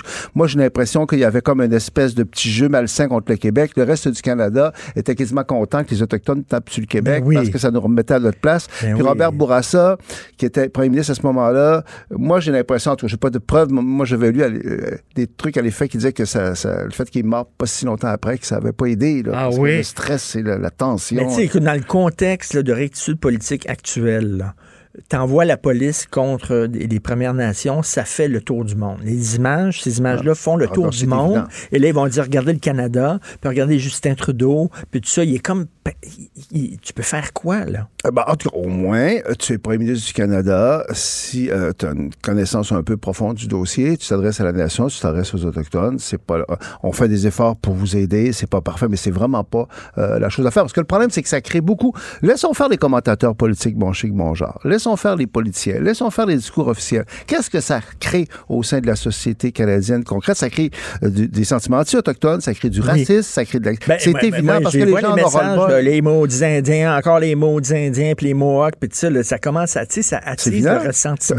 Tout le monde dit ça autour de moi parce que les, trouvent- les gens trouvent pas ça admissible parce que les gens sont pas dans les grandes analyses politiques puis sont pas dans la perspective historique. Ce qu'ils voient, c'est que euh, il y a des Canadiens autochtones qui sont traités euh, pas de la même façon que les autres Canadiens. Donc, euh, c'est ça qui, qui fait la, la- la différence. Puis sur, sur le plan international, c'est clair, c'est clair que ça ne fait pas une, bonne jambe. Mais remarque, le, le bilan des Américains à l'égard des Autochtones n'est pas, n'est pas mieux. Là. Moi, moi, je suis pas pour la flagellation du Canada sur le plan international à cause des Autochtones. Tu te souviens d'ailleurs, Justin Trudeau, puis ça, ça avait frappé tout le monde. Je me souviens, ben, tout le monde. Euh, aux Nations Unies, là, il avait fait un discours et puis euh, il avait tapé sur le Canada aux Nations Unies en ce qui a trait aux Autochtones. C'est rare qu'un premier ministre va à l'étranger pour taper sur son propre pays, comme si dans les autres pays tout était merveilleux. Puis en plus, rappelons récemment oui. qu'il a parlé d'un génocide en ce qui a trait aux Autochtones, ce qui était une aberration quand même. C'est Bon. un génocide, ça, c'est épouvantable. Ah, mais ça, c'est un mot, à, dire c'est ça, un mot à là. la bonne franquette. Là, Hey, aux, États-Unis, je lisais ça, là, parce que j'ai une fascination pour l'Ouest américain. Là, euh, Ben, t'es cowboy dans une autre vie. Oui, les, les cowboys, ça m'intéresse, moi. Écoute, euh, quand ils ont voulu se débarrasser des Indiens puis tout ça, là, ils ont dit on va tuer les bisons, puis là, on va, tout- on va décimer les bisons, puis évidemment, les bisons, c'était très important pour Ben les oui, Autochtones. Ben bon. Puis ils- ils organisaient des voyages en voie ferrée, là, sur des trains. Là. Tu pouvais amener ton, ton gun sur le train, là, puis tu tirais à partir du train, tu tirais ces bisons. OK, fait que ça, ils organisaient ça, là. Les gens payaient, là, puis ils arrivaient dans le train, ils ouvraient la fenêtre avec un, un- leur fusil, puis ils tiraient trois, trois quatre bisons. C'est délirant, là. Ouais, mais ça, comme c'est un autre là. monde. Tu comprends? Non. Écoute, si jamais je peux te rappeler, moi, ce qu'on nous appelait à l'école pri- qu'on nous apprenait à l'école primaire, là, quand on apprenait la valeureuse histoire de la Nouvelle-France. Toi, t'es peut-être plus jeune que moi, on t'a pas annoncé ça. On nous disait que pourquoi il fallait défricher, parce que nos ancêtres, c'était des vaillants défricheurs. On n'était pas dans l'écologie du tout, puis on n'était pas dans la défense des Autochtones. Il fallait abattre les Indiens, pas les Indiens, euh, il fallait, quel lapsus, il fallait abattre les arbres, là, parce que derrière chaque arbre, il y avait un Indien. Donc, tu vois à quel point on est parti, on est parti de loin au niveau de, de la culture. Donc, moi, moi écoute, j'ai de la sympathie pour les Autochtones. Comment ne pas en avoir? Mais je constate que, puis j'ai pas de solution miracle, mais que depuis hier, ça me frappe. Il y a a pas il n'y a pas les Autochtones, il y a des, même au sein. Il y, a différentes- il y a des communautés qui appuient les projets de gazoduc. là. En majorité, Exactement, ils non, appuient les projets de Au gazoduc. sein, au sein même des réserves, il y a beaucoup Il y a de... des chicanes entre eux autres. Et l'autre point, par exemple, qui est intéressant, c'est que, tu sais, euh, le mouvement écologiste euh, devient très important, puis l'opposition qu- quand même euh, au projet du gouvernement fédéral dans l'Ouest pour l'énergie, puis pour le pétrole, puis tout ça est très, très important. Mais là, ça met euh, certains Canadiens en face de leurs contradictions. C'est- facile d'appuyer euh, au sens large, là, en théorie, euh, des mesures en faveur des Autochtones puis en faveur de l'environnement. Mais là, concrètement, quand ça aboutit à des actions comme ça, euh, ben, il y a des gens qui sont plus euh, nuancés. Il y a d'autres- Canadiens qui continuent à appuyer les Autochtones. Mais moi, je prétends que, tu sais, toute la montée de l'idéologie environnementale qui est, tellement fort que c'est clair qu'à un moment donné, ça va donner des résultats plus concrets. Mais il y a des gens qui, concrètement, c'est facile de marcher dans la rue quelque part. Mais quand ça se met concrètement à t'affecter dans ta vie, euh, moi, je prévois qu'il va y avoir des problèmes. Ça se passera peut-être pas nécessairement facilement. Écoute, euh, le Canada, depuis plusieurs années, on n'est pas un joueur majeur sur la scène internationale. Euh, Vraiment, on, on occupe une place euh, très petite. Et là, on veut avoir à tout prix un siège au Conseil de sécurité de l'ONU pour montrer we're back. On est de retour sur la scène internationale. C'est une promesse de Justin Ouais, Trudeau. ouais, bien sûr. On va revenir. C'est le retour du Canada. On dirait que ça devient bien, bien, bien symbolique. Puis que si jamais on n'obtient pas ce siège-là, on va se dire, Oh, mon Dieu, c'est quoi notre place? là? Ouais, de- ça devient symbolique, comme tu le dis. Bon, moi, je souhaite bonne chance euh, au gouvernement canadien dans sa quête, parce qu'on est quand même des Canadiens, puis on a un intérêt à ça. Mais, Mais on est- concrètement, ça donnerait quoi? Ben, c'est ça, ça, ce serait symbolique. Parce que là, on l'a perdu. tu sais. Moi, je me souviens euh, de l'époque où le Canada, c'était la plus grande des puissances moyennes. Hein, vraiment, il y avait des puis c'est le Canada, c'était la plus grande des puissances moyennes. Quoi, on à avait l'époque de Lester B. C'est ça. c'est On avait une crédibilité internationale automatique à cause de nos casques bleus. hein. On avait réussi, tout en restant occidentaux, à se donner une crédibilité comme pays qui, qui s'impliquait pas trop dans un conflit, puis on envoyait euh, nos casques bleus, et puis on est membre du G8. Mais si, Richard, là, on se mettait à créer un nouveau G8, là, vous savez, le- donc le, le rassemblement là, des gros pays euh, de la planète, le Canada, il serait plus, hein. Là, on est, là, là, c'est ce qui nous reste de notre ancien Ah oui. statut, le fait qu'on soit dans le G8. Tu sais, on est avec les gros pays. On, on est mais- un pays en déclin.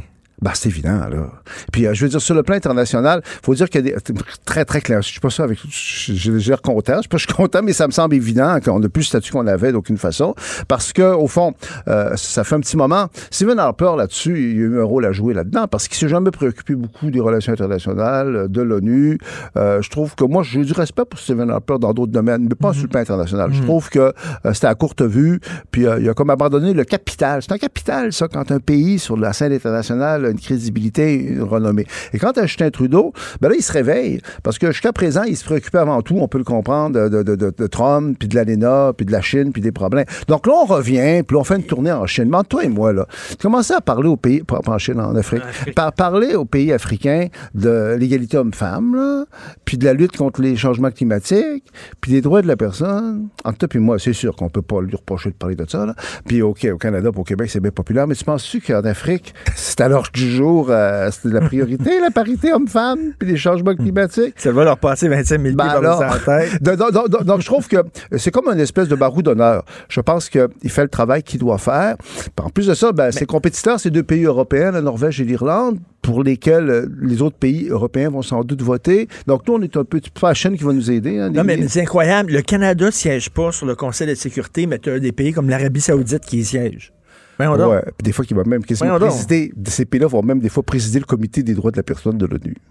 Pour te montrer à quel point l'ONU, c'est un machin. Ça a été discrédité. euh, en- en Vraiment, là. Mais, mais c'est une grande tristesse. Ben, aussi, une question plus fond- Je suis content que tu m'amènes là-dessus. Euh, c'est une question plus fondamentale. Mettons que nous, on est au Conseil de sécurité des Nations Unies. De quoi sommes-nous porteurs, nous, les Canadiens? Qu'est-ce que c'est notre message au reste de la planète? Jusqu'à Nouvel Ordre, c'est une espèce de message très, très idéaliste, très idéaliste, hein, de dire, écoutez, entendez-vous, Mm. le multiculturalisme, l'ouverture, la parité homme-femme, etc. Bisounours. Bisounours, c'est ça. Puis je sais que tu n'es pas un fan de, ça.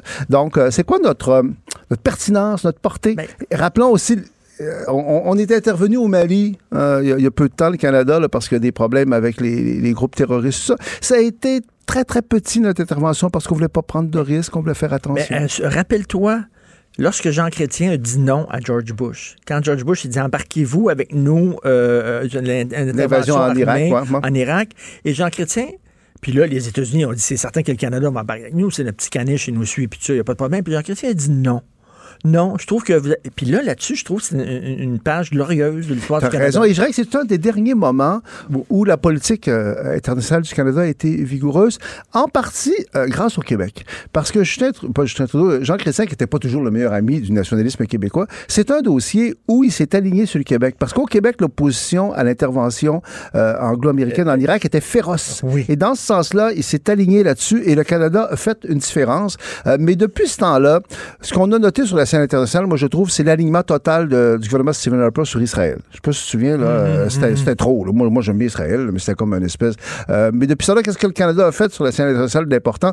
Puis sur la scène internationale, on est devenu un peu le petit garçon de la cour d'école qui se fait un peu harceler ou intimider par les grands de ce monde. Tu sais, la Chine, là, qui nous écarte, on sait pas trop euh, quoi On faire. fait pas le poids, puis regarde, le, le- le premier ministre qu'on s'est donné, c'est très symbolique aussi, c'est tout en images. T'as raison. C'est en carton. là, Donc, quand tu vas en Afrique, quand tu... Il fait pas peur à personne, Justin Trudeau. Exactement. là, en plus, ben, la, la vie est difficile. La politique euh, internationale est, est rough, en fait. Ce sont des rapports de force. Il est bien sympathique, Justin Trudeau, là, puis euh, c'est un beau gosse, là. Mais c'est clair que quand tu es en Afrique, puis tu dis, écoutez, il faut que les deux sexes soient placés sur un pied d'égalité. il l'écoute, Ben, puis tout le monde est d'accord avec ça, mais c'est pas ça qui va les convaincre. raison. Écoute, je, je parlais tantôt, je rappelais euh, l'importance de Brian Mulroney, qui était le Canada était le premier pays du Commonwealth à imposer des sanctions économiques à l'Afrique du Sud. Euh, il, a, il a mené le combat. Euh, Margaret Thatcher voulait rien savoir d'imposer des, euh, des sanctions économiques à l'Afrique du Sud pour lutter contre l'apartheid, parce que c'est les 30 ans de la libération de Mandela hier. Et c'est Brian Mulroney qui, qui a convaincu Ronald Reagan et qui ont convaincu Margaret Thatcher de vraiment de, de lutter activement contre euh, l'apartheid. Et euh, il a prononcé un discours virulent en 1988 à l'ONU contre l'apartheid qu'on peut revoir euh, sur YouTube.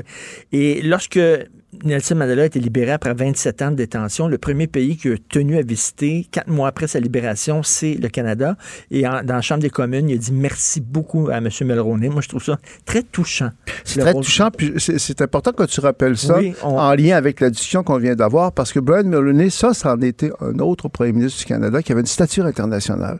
Euh, les anciens premiers ministres du Canada qui comptaient sur euh, euh, la planète. Euh, et il faut le dire parce que Jean Chrétien, dans le fond, qui était un politicien retard, s'en est tiré très bien de sa carrière politique. Alors qu'à la fin de la carrière de M. Mulroney a été indigne parce que même le gouvernement canadien s'est acharné sur lui. L'affaire de, de l'avion, là. je sais plus trop ce qui- ce qui s'est prouvé, mais, mais ça n'a jamais marché. Euh, non seulement dans euh, la conclusion de l'entente de libre-échange avec les États-Unis, M. Mulroney a eu un rôle important. Sur la scène internationale, il était respecté, il était présent, puis c'était pas juste symbolique. Et cet aspect-là avec Mandela, rega- regarde le rôle que le Canada avait. Ça, c'est un bon exemple. Un rôle incroyable. on restait occidentaux, on restait euh, de- de- du côté des pays libres, comme on disait avant, mais ça ne nous empêchait pas de parler au Royaume-Uni puis de parler en faveur des, des- des- des faibles et des opprimés.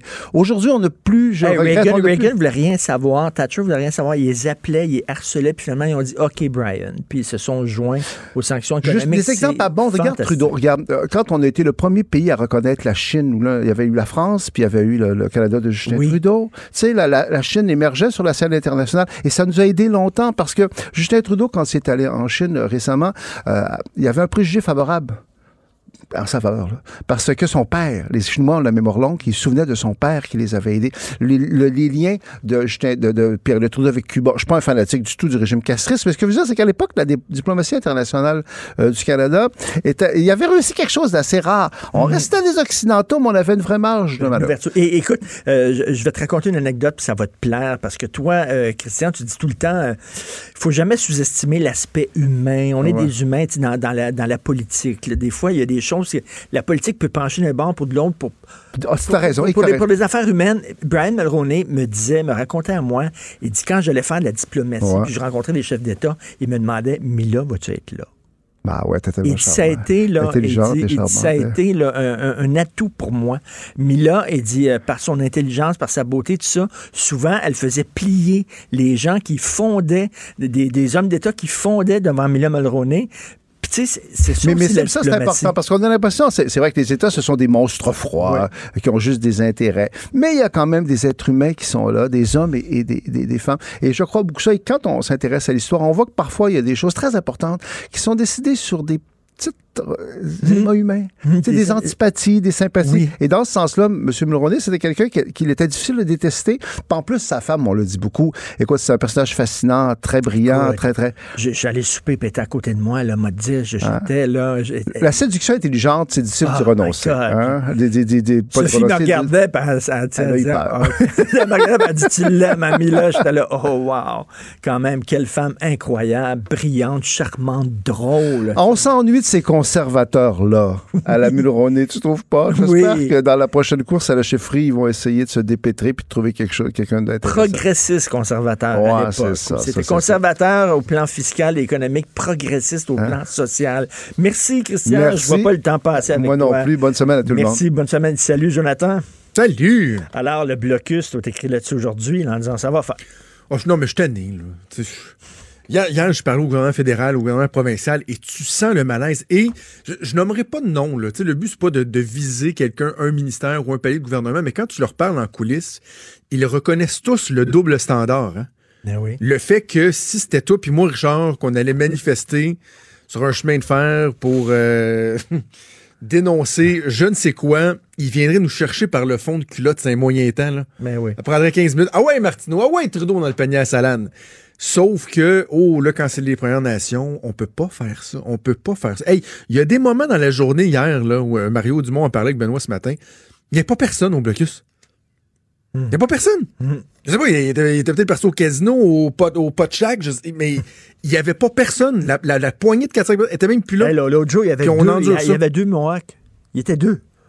OK, deux qui met un pays à genoux, mais en même temps, c'est parce que regarde, tu t'envoies, l'armée, là, c'est, les, les images font le tour du monde. là. Regardez le Canada, là, envoie l'armée contre les Premières Nations. L'armée, non, non, mais attends, faut, faut Non, envoyer l'armée la pour, pour déloger. 5 personnes. Mais non, mais la police, mettons. Là. Non, non, mais c'est parce qu'à un moment donné, c'est juste que il n'y a jamais personne qui pense aux citoyens là-dedans. Mm. Tu sais, le citoyen qui voit, tu, tu connais mon, mon expression que, que j'affectionne, enfant de chiennisé, là, qui voit sa vie enfant de chiennisé depuis trois jours, qui est pas capable d'aller travailler, puis je, je veux pas tomber dans la démagogie, là. Je veux pas, mais ça, c'est le citoyen qui va travailler pour payer ses impôts. OK? Payer ses impôts, payer ses taxes, payer tous ses services. Et là, tu viens lui mettre des bâtons dans les roues pour aller juste travailler. Pour une cause qui se passe à des Non, milliers là, de kilomètres et qui est appuyée par la majorité de toute façon. Ben oui, la majorité Nations. des Premières Nations appuient le maudit gazoduc. Il faut-tu avoir le- un consensus où toutes les Premières Nations doivent appuyer? Voyons donc. Puis, mais, mais t'entends Marc Garneau qui dit maintenant provincial à il n'entend pas grand-chose, on va dire. Le leadership, là, Marc Garneau, là. Tu sais, ils disent que les astronautes doivent être formés là, pour être capables de prendre des décisions là, de vie ou de mort là, en quelques instants. T'es, dans l'espace, t'es dans une fusée, puis si bol. Je sais pas s'il en a reperdu ou s'il a été chanceux, là. Mais tu sais, hier, ça a pris toute la journée avant qu'il sorte. Tout le monde courait après lui. Puis finalement, il est couru. Il, il est sorti pour aller remettre le singe chez les épaules de François Legault. Mais François Legault, lui, il avait mis le singe chez les épaules à Marc Garneau. Et le pauvre singe, là, il s'est promené entre Québec Ah, Ottawa, m'a dit toute la journée. Ah, il était sonné sur un moyen temps à la fin de la Alors, journée. moi, j'entendais hier la tune de R.E.M. de Man in the Moon. C'est vraiment ça. Ah, Alors, oui. donc, tu vas revenir là-dessus? Oh, pas tant. OK. non, non, mais je vais sûrement en parler un petit peu, mais plein, euh, plein, plein d'autres sujets. Mais je veux juste dire, là, puis je le- je l'ai dit dans ma chronique ce matin dans le journal, ce qui est dommage là-dedans, là, c'est que ça vient occulter les problèmes réels des Premières Nations. Tu sais, on a des rapports d'enquête qui nous sont soumis, les problèmes sociaux, la toxicomanie, la violence faite aux enfants, la violence faite aux, aux, aux femmes, les taux de suicide, c'est, c'est ahurissant ce qui se passe dans les Premières Nations. Il y a des besoins réels. On doit alerter la population, mais malheureusement, en faisant des choses comme ça, le fossé s'agrandit t'as raison. entre Et- la population et les communautés autochtones. C'est ça qui est le plus Et à déplorable. chaque fois que j'entends parler des Premières Nations, j'ai toujours cette image-là dans la tête que tu m'avais raconté. Tu étais allé dans le Grand. Nord, au Nunavik, puis il y a une petite fille qui préférait dormir dans niche à chien plutôt qu'aller chez elle parce que chez elle, elle était maltraitée par ses parents. Elle, elle sortait en grand froid, faisait moins 30, tu me disais, puis elle allait dans niche à jouac, chien. À coup de jouac, elle, Incroyable. pré- préférait souvent aller coucher dans la niche du chien plutôt que de se faire battre ou se faire violer par sa famille en dedans. Elle avait raconté ça à un parterre de quoi une quarantaine de personnes, de dirigeants. Tout le monde a- avait la larme à l'œil, mais tu sais, on fait quoi? On fait quoi? En tout cas, bref. Ça, c'est un vrai Une problème, question qui, euh, donc, euh, oui, je vais sûrement y, y revenir. Puis aussi, un, un sujet qui fait jaser pas mal dans les derniers jours. T'as-tu entendu parler de ça? L'hypersensibilité? Oui, oui, oui. Il y a un documentaire qui est publié. euh, le, Le Devoir a fait un article. J'ai déjà rencontré pour les francs-tireurs un gars là, justement qui disait qu'il était mais, sensible aux ondes. Là, Ouais, c'est ça. Mais je pense, en tout cas, moi j'avais l'impression qu'il y avait peut-être des problèmes. Ben, c'est ça, la là, composante de quand santé même. mentale, elle se trouve où Oui. là-dedans? Parce qu'il y a plusieurs experts qui sont cités dans, dans ce documentaire-là, dont euh, la personne à qui je vais parler, euh, Mme Parent, qui est professeure en écotoxicologie. Mais il reste que, euh, au niveau de la santé, ça n'a jamais été prouvé. Ben non. C'est- C'est-à-dire que leur souffrance, elle est réelle. Tu sais, c'est des- ils font pas semblant là, de souffrir, ces gens-là, mais le, le- le lien de cause à effet, il n'est pas établi. Hey, le, gars, le, gars, le gars j'ai interviewé, il se promenait avec euh, du, du- du papier aluminium sur la tête, OK? Ouais, du puis, foil, euh, puis il disait qu'il pleurait euh, du sang. Il pleurait du sang des fois. Je m'excuse, sais, on le regardait puis on disait ça ferme pas juste. Ben, ben, OK. Fait qu'on va t'écouter avec, avec Maude. Mettez Salut. votre papier aluminium sur la tête. Alors, euh, merci ici à Man in the Moon. Quelle bonne tune. C'est Marc Garneau. Merci à Hugo Veilleux à la recherche Fred Rio à la console. On se reparle demain à 8h. Passez une excellente journée politiquement incorrecte.